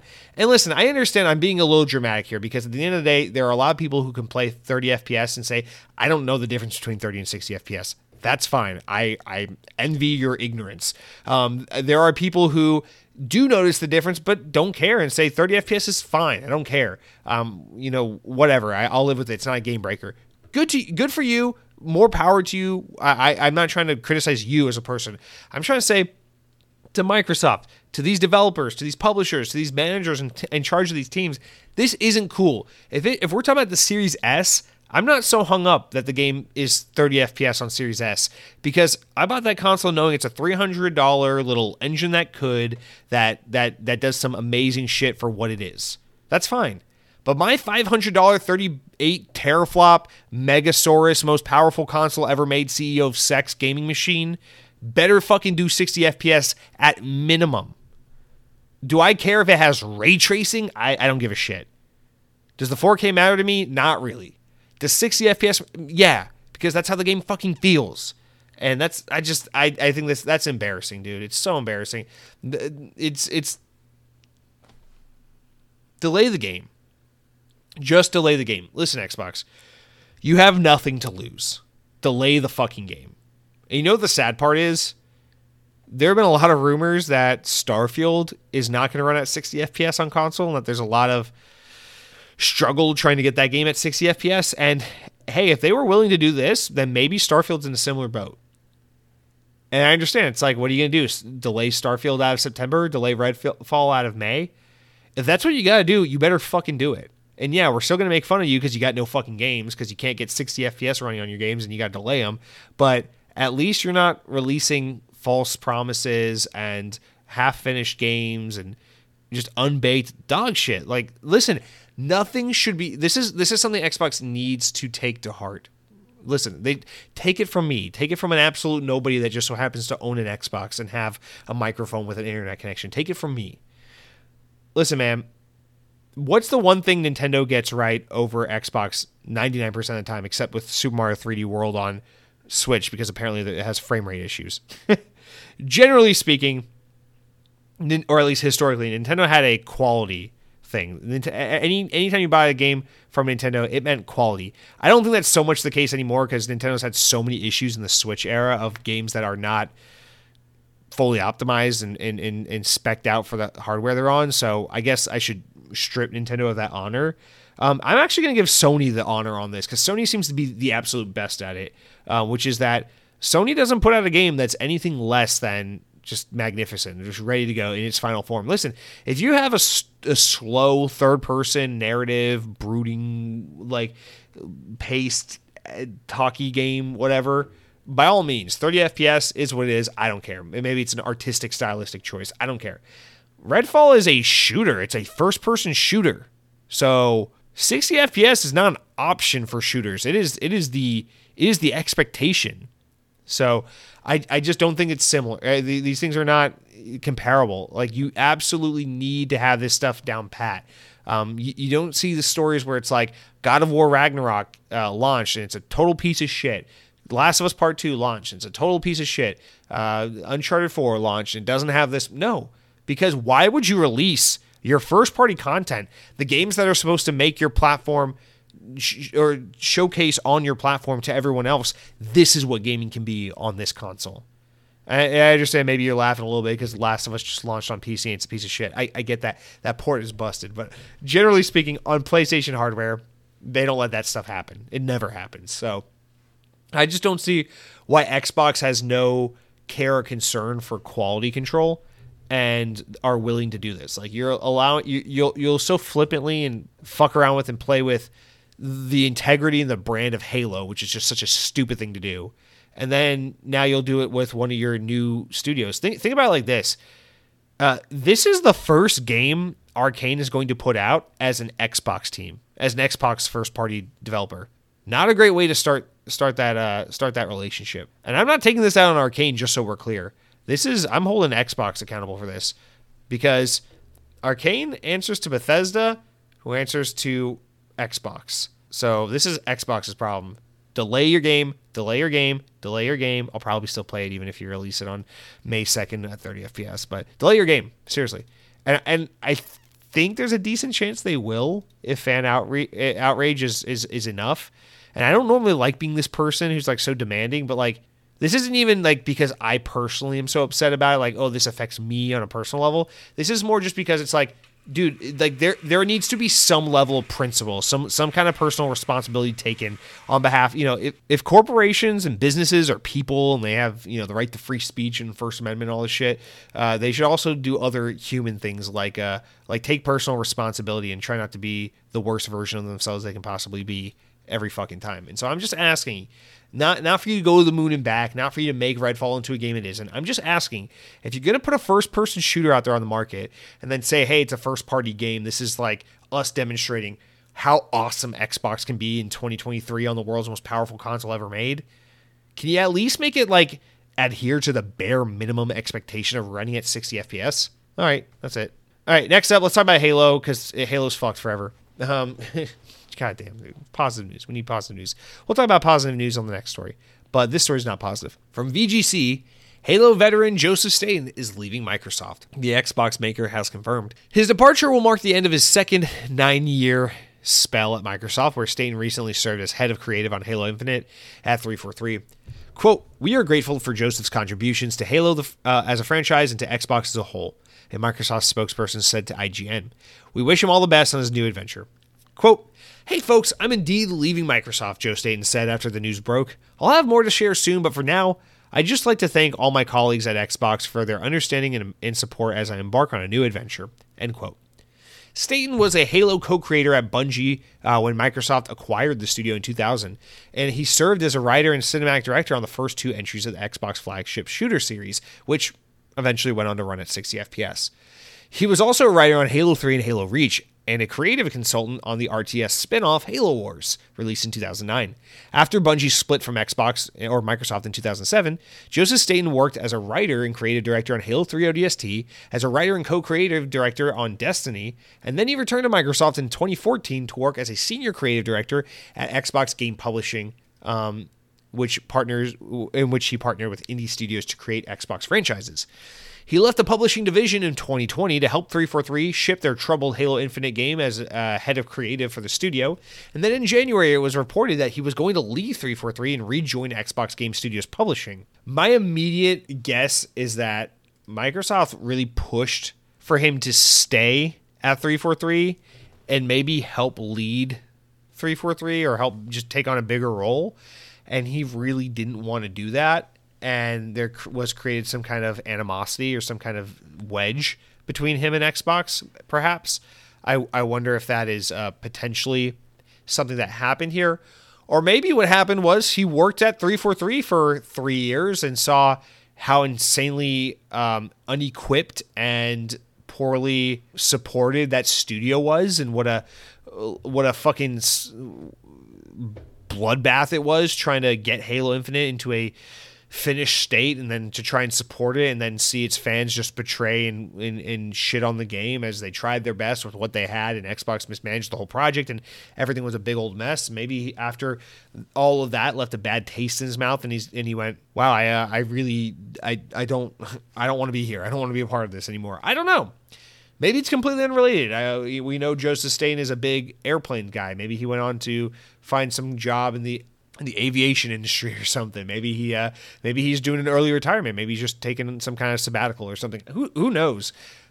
Many many reasons why he could have left. We're not here to speculate on that. We're talking about an actual person and their personal decision to leave a company and leave a job behind. So all you can do is wish him the best and you know hope that all is well. You know hope that he wasn't taken serious advantage of and that he doesn't feel like uh, he just got to have a bad relationship or anything like that because it's kind of hard to believe that maybe that isn't the case, to be honest. But I don't want to speculate on it too much more other than to just say, yeah, we already knew this was bad for Halo that he was leaving 343, and now he's leaving Xbox as a whole, and that doesn't really bode well. But um, yeah, Joe Staten is, is out. He's gone. I would love to know what that story is. I hope that one day he's willing to to talk about it, you know, and we get to hear that story because I'm sure this guy has some insanely interesting insight and uh, we could learn a lot about how bad Xbox is fucking up by just hearing this guy say exactly what it is he experienced and witnessed and uh, and dealt with these past couple of years as Microsoft just uh, just absolutely obliterated and fucked the entire Halo franchise, uh, laid off the people responsible for making story content. So that that's great. They'll they'll go over well for their 10 year Halo games as a service title. Um, but yeah, so wishing Joe all the best. Maybe he'll come back to Xbox one day. I don't know. Leave Xbox once and come back. Shame on you. Leave Xbox twice and come back. Shame on me. You like how I reworded that? Makes no sense that way. I love it. But yeah, so all all the best to Joe Staten. Guy has such an incredible track record and, and has left such a big mark on so many great games and has helped with so many projects. And you know, not to shit on Halo Infinite, just to be clear, I like Halo Infinite. I think they did a really good job making lemonade out of dog shit, and I think that the game should have and could have been excellent if given the proper resources and not firing the fucking narrative campaign team and allowing them to eventually make the live service that they promised. I think Halo Infinite could have gone from a really great foundation to a really great game game one day, but instead we got um I don't know just a, a worse version of Halo Five. I guess is what we have now, where it's a game that's just kind of begging for more content and it's gonna live and die by community made maps at this point. So shout out to Joe uh, Joe Staten. Good luck with whatever you do next. Rip Halo. Rip uh, Redfall. Uh, rip Xbox. Let's be honest. PlayStation is just so much better. Quite honestly, if you guys are still playing Xbox, then you must be listening to Linkin Park and watching 2007's Transformers, directed by Michael Bay, starring Shia LaBeouf, because you're living in the past, and uh, we have moved on. It is the it is the world of PlayStation. Now we listen to whatever's popular in music, and we watch uh, movies like Glass Onion, and we and we play video games like God of War because it's modern times and Xbox is frankly for babies and for Americans who are stupid and you're stupid. So anyway, that brings us to our last story. The live action Minecraft movie that we've all been dying to see. All right, VGC. I wanted to bring this up so we can kind of talk about it in tandem with the Mario movie that just released, the Last of Us HBO TV show that just absolutely killed it, uh, the Halo TV show that was absolute dog shit, and the two Sonic movies that, for whatever reason, were pretty pretty good. You know, not amazing or anything, but pretty solid. Uh, yeah, so from VGC, Warner Bros. has announced a new release date for their live action Minecraft movie, which has been in the works for nearly a decade. The film, which is based on the Microsoft owned best selling video game in the history, will now be released on April 4th, 2025, so about two years from now, according to Deadline. Jared Hess, who will be direct, who, or sorry, who directed Napoleon Dynamite and Nacho Libre, will helm the movie, which will star Jason Momoa from Aquaman. So that's awesome. That's awesome. Yeah, that's great. First confirmed in 2014, the Minecraft movie's development has been held up for the past nine years uh, by a departure of multiple directors previously attached to the project. The film was originally supposed to be directed by Shawn Levy uh, before he dropped out in 2014. Then he was replaced by Rob McElhenney. McElhenney, I can never say his name right. In 2015, with Steve Carell set to star as the uh, set to star and the release date of May 24th, 2019. McElhenney then left in 2018 and was replaced in 2019 with Peter Sollett, uh, who did Nick and Nora's Infinite Playlist, who was uh, set not only to direct the film but completely rewrite the film from scratch. Film's release date was also changed to March 4th, 2022. Uh, Sollett was then dropped in 2022, at which point it was announced that Hess would be directing the with uh, with uh, Momoa as a star. Quote. It turns out that making a live action full length feature film is actually really complicated, Mojang said in a blog post back in 2019 when Sollett was confirmed to be taking over. Well, funny, funny, funny. They're, they're still dealing with the same bullshit. So maybe it's not that making a uh, a full length feature film is really complicated. Maybe it's that when you try to force uh, a, square peg into a round hole, you you you struggle because a live action Minecraft movie makes about as much sense as a as a rom com sequel to the 2004 hit animated feature film Shark Tale from DreamWorks Pictures. Um, I, I I don't know what to say here, guys. So I. Listen, I'm optimistic. Let me put it like this. I already listed the movies at the top. I just watched the Mario movie this past weekend. Uh, I, I, I got to be honest. I think the movie was entirely fine. It wasn't particular. I don't think it was particularly great. I don't think it was particularly bad, which I think is high praise considering um, it's made by Illumination, which is like the worst animation studio in the history of visual anything you could look at and listen to at the same time. I don't know. They just Minions Minions Sing 1, Sing 2, Pets. Do I need to say anything else? Please. But no, Mario movie was completely fine. The animation's beautiful. Uh, the performances were pretty solid. Uh, lots of fun fan servicey throwbacks and references. Um, I thought it was a pretty fun time. I enjoyed my 90 minutes watching Chris Pratt pretend to be Mario, and I, I really had no qualms about it. It wasn't particularly great. I'm not left thinking about the movie. I would I don't think I would ever watch the movie again. It's not like anything I'm I'm clamoring to see again, but it was fun. I think it'll be a great movie for kids. I think kids will love it, and rightfully so. Uh, I think parents will have a fine time taking their kids to this movie. Uh, parents who grew up with Mario might even enjoy the movie themselves. It's completely serviceable. Good job, Nintendo. Good job, Comcast and Illuminations and everyone involved. Good job. Um, the Last of Us on HBO, I have not watched it myself, but it seems like uh, the show did exactly what it set out to do.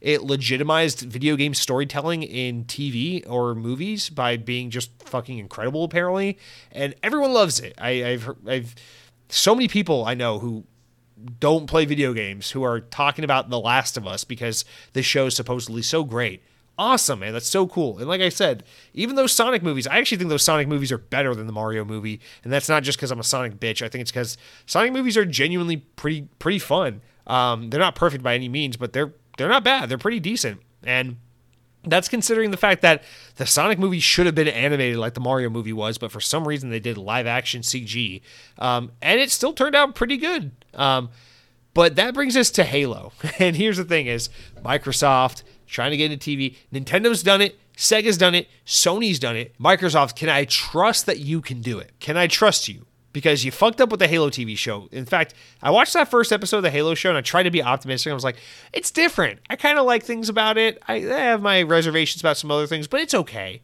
But the more and more that show went on, the more I grew to resent that. Uh, let me, let me be perfectly clear about this. The Halo TV show on Paramount Plus is absolute dog shit. It is a terrible TV show the more I think about that show, like the more I sit with it now that I've watched it, it's been a year. I hate that show. That show that show scarred me. That show show's a bad that shows a bad thing to have happened. Like humanity is worse off because the Halo TV show exists. Let me put it that way. So fuck that show. And now I worry. I, I worry because Nintendo and Illuminations proved that they could do a Mario movie. Um, HBO and Sony proved that they could do a Last of Us show. Uh, freaking Paramount and uh, and Sega proved that they could do a Sonic movie. But do I trust the guy that made Nacho Libre, starring Jack Black, uh, is going to take Jason Momoa from Aquaman and make a good live action Minecraft movie? First of all, back up a fucking second. What the hell is a live action Minecraft movie? The whole world of Minecraft is blocky pixel art in 3D format. So clearly, Minecraft should be a 3D animated feature film. What? Ooh, this is this is exactly what happened when they announced the Sonic movie. Where I was like, why? Why? Why would this not be an animated movie? But this is actually worse than that because at least with Sonic, it's like, okay, we're gonna put Sonic in the real world. What are you doing with Minecraft? Are you put? Is the story gonna be like uh, Minecraft guy Steve? Went into the nether, and I still don't know what that means, and fell through the other side and ended up in Manhattan, New York. Oh boy. Now Steve from Minecraft has to fight uh, the, uh, what's the bad guy called? The bad thing called uh, in Minecraft, the little green things, has to fight. Uh, the the nether thing in, in in Manhattan with the help of his human friend Chad. Like rebuild? Can they save Manhattan block by block? Dude, just make the Lego movie but but with but with but with Minecraft. That's all you got to do. The, the the whole the foundation's been laid, dude. WB did it. And that's the, actually that's the worst thing. WB is attached to this. What the fuck is happening? WB is working with Microsoft on this movie or with or with Mojang on this movie. What the hell, WB? You just you made good Lego movies. Just do it again with Minecraft, dude. Just make more Lego movies. Oh my god. This is this is not this is like mind-blowing. It's like what is a live action terrible idea it's terrible idea you could do 2d 2d hand drawn you could do 3d animation but sure i guess i guess you could also do live action so let's just get a fucking live action minecraft movie i don't know I, what I guess one maybe I will say one thing on the Mario movie. I hate that Hollywood has to try and justify these ridiculous video game universes by trying to ground them in a world we are familiar with. Doesn't need to happen. Nobody needs Mario's existence to be validated and, and looped into New York City. The beginning of the Mario movie, spoiler, the beginning of the Mario movie takes place in New York. Mario's from New York. He's from Brooklyn, New York, with his brother Luigi, and they eat the Mamma Mia's pizza, and they go to the Mushroom Kingdom. Sonic movie. Sonic is just this guy from another dimension who ends up in Montana and hangs out with his buddy cop slash dad figure. Why do we have to try and legitimize these cartoons by giving them these real situations? Listen, Sonic can just be in Emerald Hill. It, Sonic can just be in Green Hill Zone. It, do, it doesn't matter. It's okay. We don't need to justify why he's there.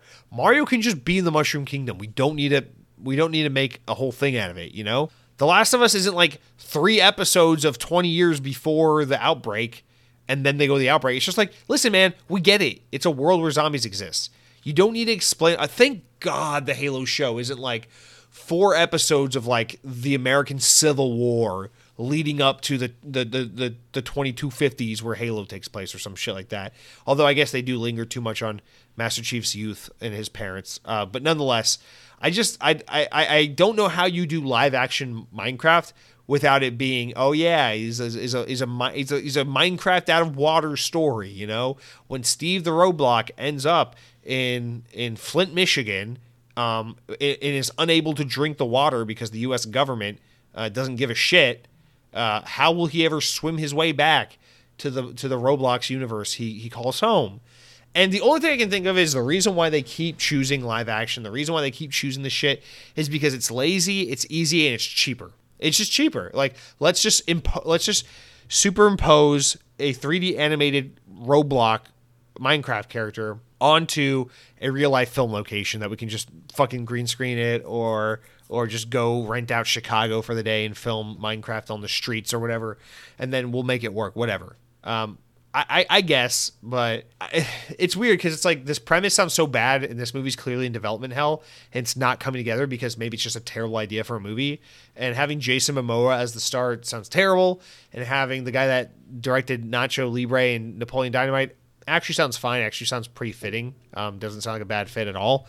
But uh, Mario kind of did it. Sonic kind of did it. Last of Us absolutely did it. Let's keep the trend going. Okay, I'm I'm championing. I'm trying to will into existence Minecraft the movie. Let's make it good. Let's make it happen. Don't don't give us another Halo TV show, please. For the love of God, we already had to endure season two of that shit. Please, Minecraft. It can be fun. Minecraft could be fun. I I I genuinely do think you could make a fun Minecraft movie. I'm not trying to be a hater. Again, I like the Sonic movies. I thought the Mario movie was completely enjoyable to watch one time you can do a good Minecraft movie. Xbox, this is your Sonic, this is your Mario, is Minecraft. That's what you have. That's what your kid friendly property is. Come on, put it in the right hands. WB, what the fuck are you doing not making it an animated movie? Let's get it right. All right, that's to do it for all of our news this week, you guys. Just a bunch of negativity, but it does not all be negativity because we can go into the important enough news, stories important enough to make the podcast, but not important enough to warrant their own discussions, which we will rattle these off. And then we'll get into the comments where we'll be quite positive because we don't want to talk about Xbox trying to sell you a game that's not ready to be released yet or trying to make Steve in the live action sense of the word and, and all these really creepy things. Um, we can just talk about our actual feelings, food we've actually been eating, um, our thoughts and feelings on the economy, I guess, if that's what you want to bring up. I don't really have any interest in doing that. Um, but you know, listen, I love Xbox. I played I played my Xbox all weekend. I'm gonna play my Xbox this weekend. I love it. I'm really excited to get into uh, Ghostwire Tokyo. I really truly am. I'm not trying to be a hater, but I'm also not going to just blindly shovel bullshit to this audience and be like, hey guys, Xbox on here. Wow, 30 FPS? It's so great that they're going to give us 30 FPS now. And then they're going to give us another 30 FPS down the road. That's awesome. That's going to be a total of 60 FPS. Guys, I'm just so excited to get my second my second uh, drop of 30 FPS, my, my my my supply drop of 30 additional FPS uh, when I play Redfall, uh, and it gets its update in September of 2023. It's just just gonna be fun. What what is even the point of that? Also, just a side note, it's a single player game. I mean, it's, well, it's a co it's a co-op game, but it's a it's a narrative. It's it's it's a story. From my understanding, Redfall isn't meant to be played for 10 years. It's not Destiny. So you know, like Destiny used to not run at 60 FPS on console um, because it came out in 2014 for the Xbox One, and then they made it run at 60 FPS on console um, in 20 20 when it came to Xbox Series X, and so like that makes sense. But like Redfall is a game that 99% of people are going to play one time and beat one time. Actually, most people are not even going to beat the game. So why would you give me knowing that the majority of the people who are ever going to play Redfall are going to play it when it fucking comes out within the first couple weeks? Why would you why would you hold back the 60 FPS update? Why would you wait until the majority of people who are ever going to play your game have already played your game in order to give them the experience that they expected from the start? That just doesn't make sense to me. Uh, so dumb, stupid, and lazy, and also so important enough news stories, important enough to make the podcast, etc., etc. First up, Windows Central relays that QuakeCon, the annual ZeniMax hosted event uh, since 1996, is is going to take place again this year for the first time since 2019. Uh, so it's coming back following many years of absence due to the pandemic and all that shit. Uh, but yeah, QuakeCon 23 is officially confirmed. It's an in-person event and will be held August 10th to 13th. And uh, the physical event will primarily be a LAN party, while the online programming will be held for different news-related events as in years past. So look forward to some news there.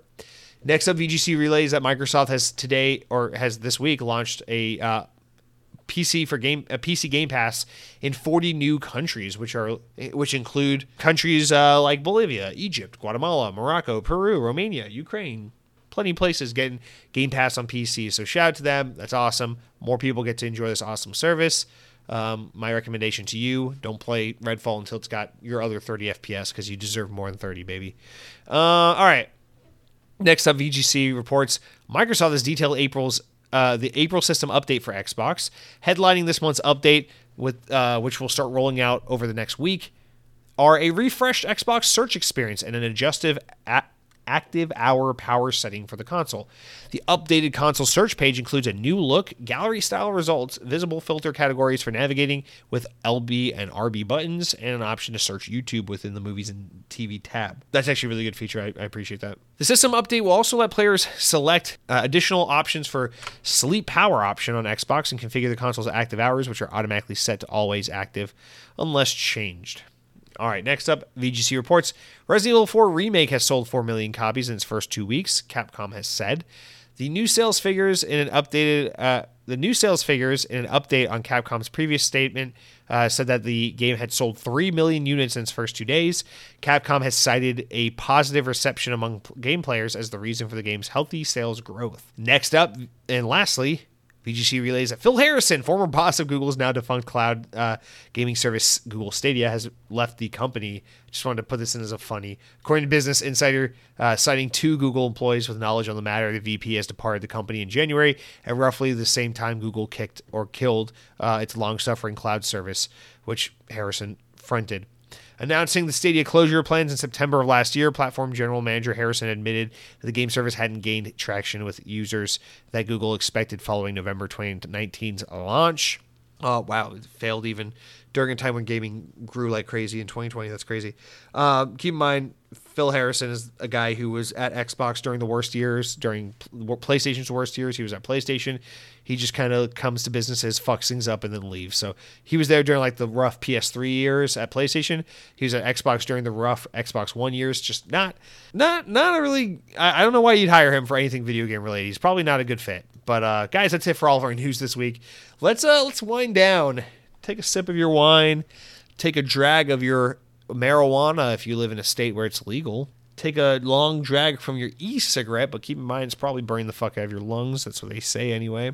Why don't you just, if you're like me, probably crunch munch into a, a Pringle or some dark chocolate, perhaps. Do something indulgent.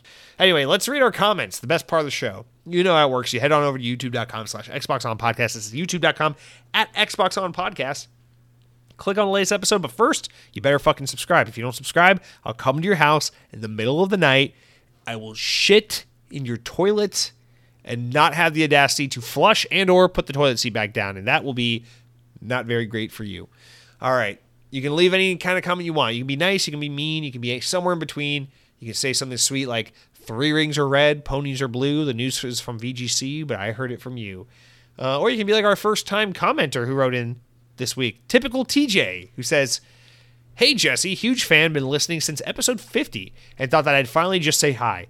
I want to say E3 was a huge part of my childhood. I used to watch it every summer at my grandparents on Disney XD. Shout out to Disney XD, where they broadcast it live. My favorite year was uh, when they were talking about Anthem and how immersive it was, and I thought it was the coolest thing I'd ever seen at age 12 years old.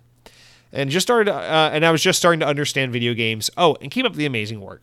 Well, typical TJ, thank you for writing in. Thank you so much for writing in. I appreciate it. Thank you so much for the support, uh, knowing you've been listening for 150 episodes, 150 plus episodes. It's crazy, man. It's, I, I, greatly, greatly appreciate your support, and uh, thank you for writing in. Yeah, man, E3 will be sorely missed. And it's cool. It's uh, judging by just the mathematics of, of your comment. It sounds like you're a little bit younger than me, which is, is super cool because it just shows how that, that E3 thing, man. I mean, E3 started in 95. That was the year I was born. E3 started in 95 and has just been, well, I mean, that's kind of when it was part of CS and all that shit. But anyway, well, that's when it broke off from CS.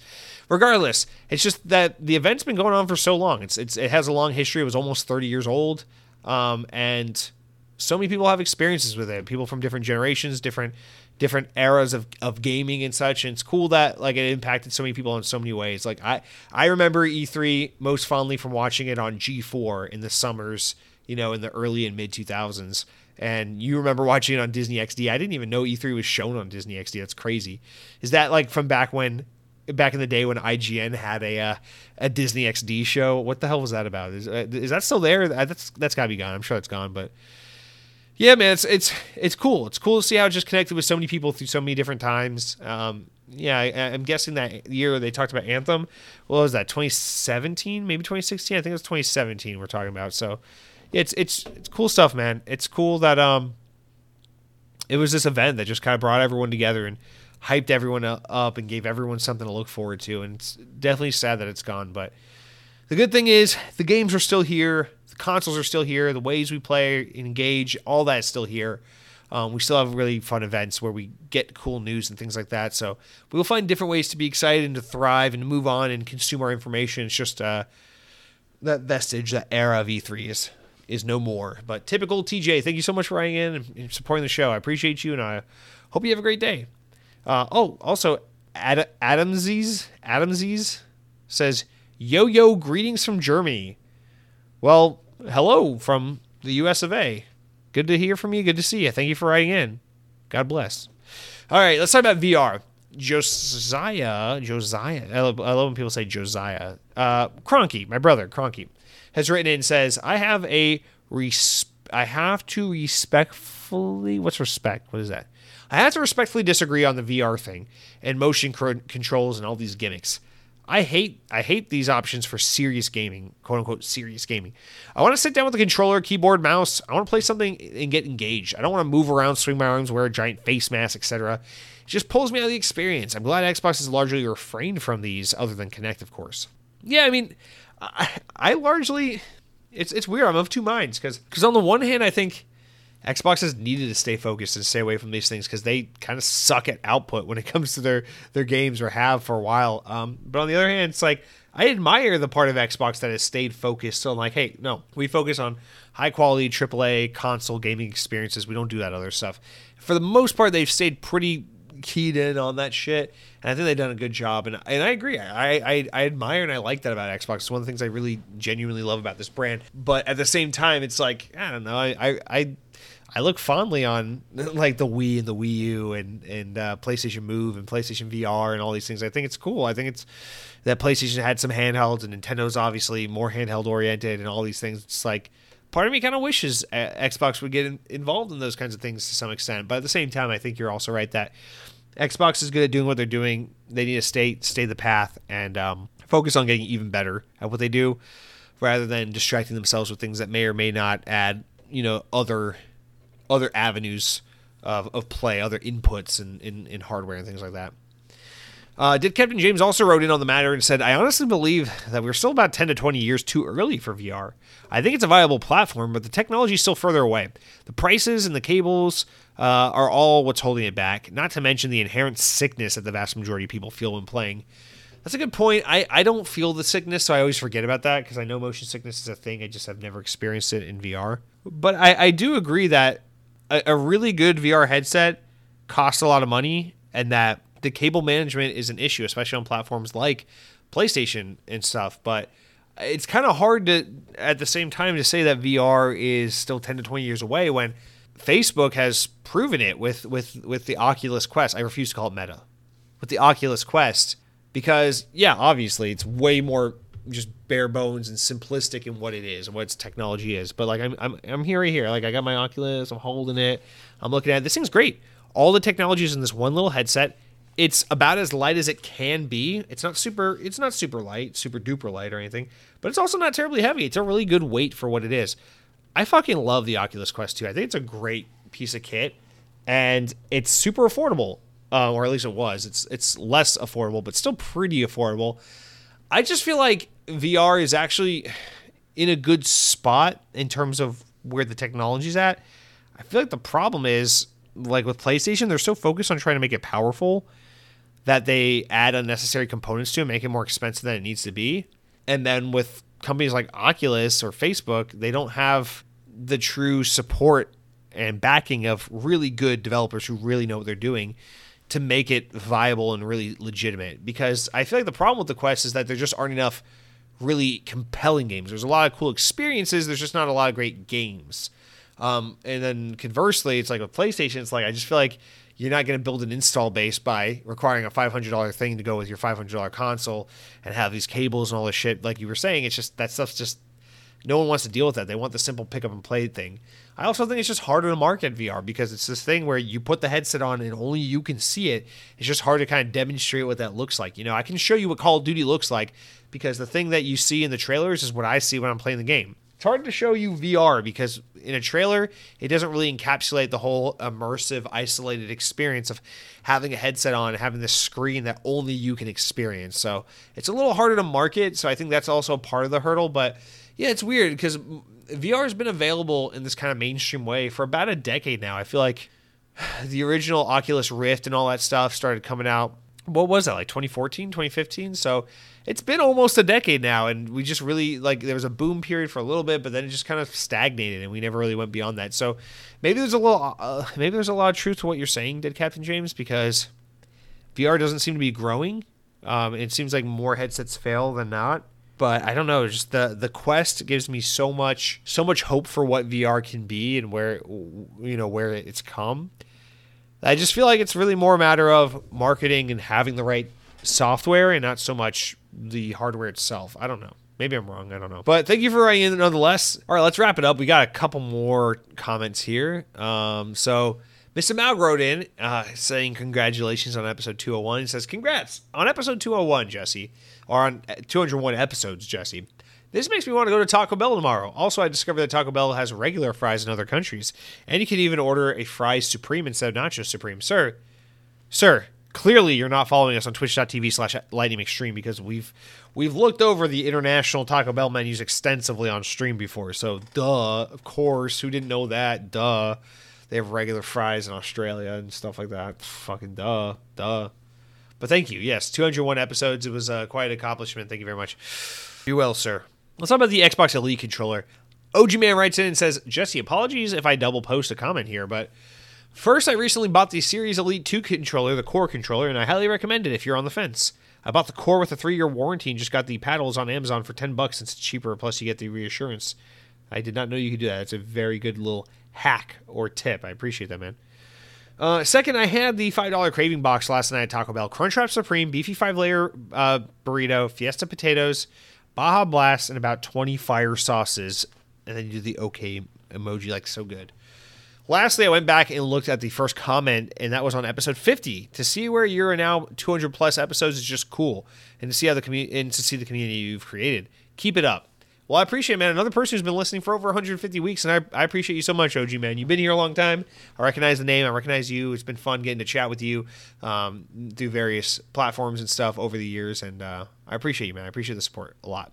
Hope you really enjoyed your Taco Bell. That order sounds phenomenal. And uh, yeah, that's a great tip on the series. Two elite controller. It's just I go through phases where I'm like, I'm gonna do it. I'm gonna buy an elite controller, and then I'm like, no, because I'm not very good at any game so why would I need like an elite pro controller when I'm I, am i am not even like I'm not an elite pro at any game? It just doesn't make sense.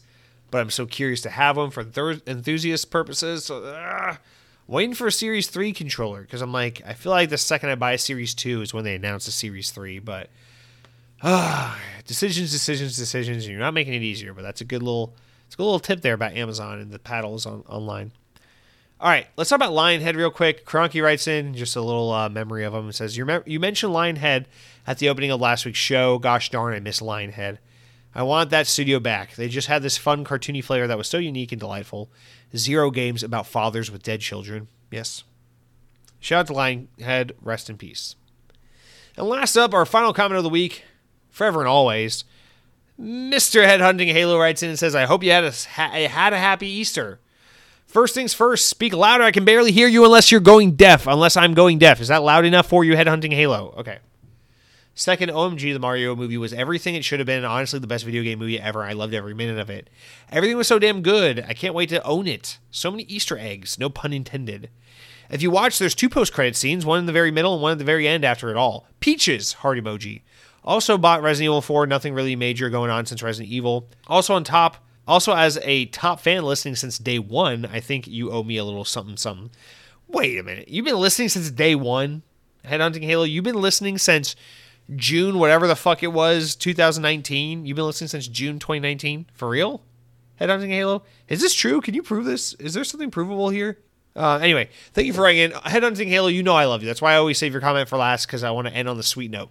We put your comment last the same reason dessert comes after your entree because you want to end your meal on something sweet and your little sweet song that I want to end on. You know what I'm saying? But, uh, but no. Also, hey, hope you had a great Easter. Hope you and your family had a great day. Glad you really liked the Mario movie, man. That was great. The Peaches song is very fun. I will leave it at that because I don't want to spoil anything for nobody. But yes, there are two post credit scenes. As with every movie, you gotta stay till the very end, right where it says Mario will return in Avengers Endgame, so that we can all be ready for the next Mario movie. But yeah, it was it was a fun time. It was a fun movie. I'm glad you liked it. Um, Resident Evil 4, you said there's nothing really going on. It's just Resident Evil. Baby, that's all I need. I never played Resident Evil 4, so to me, it's all gonna be brand new. So.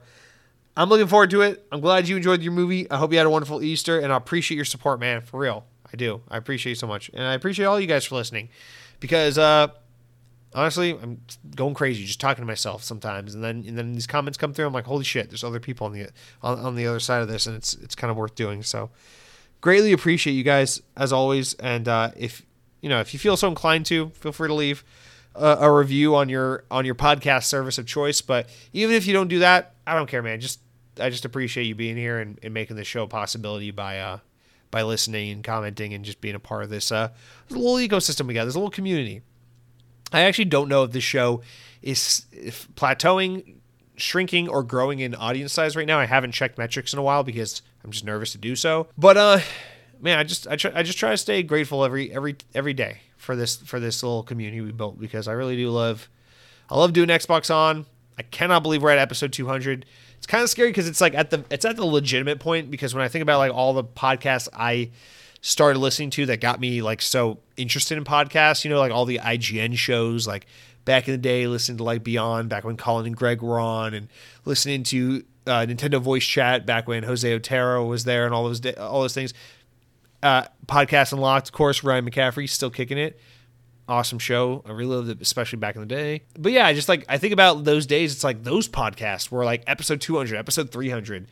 So to think that now my podcast is in that range, I'm just like, holy fucking shit, man. I was like, where's the time gone? I'm gonna like turn around, my grandchild's gonna be behind me. I'm gonna forget that I even ever got married and had regular kids to begin with. It's just I feel like time is just flying by. Things are growing, things are maturing, and uh, the only thing that stays the same is my elevated heart rate. So, thank you all so much for your uh, support and thank you for being here today. Hope you have a wonderful week. And until next week, take care of yourselves. Take care of those you love, eat delicious food, and play fun video games. But most importantly, power your dreams.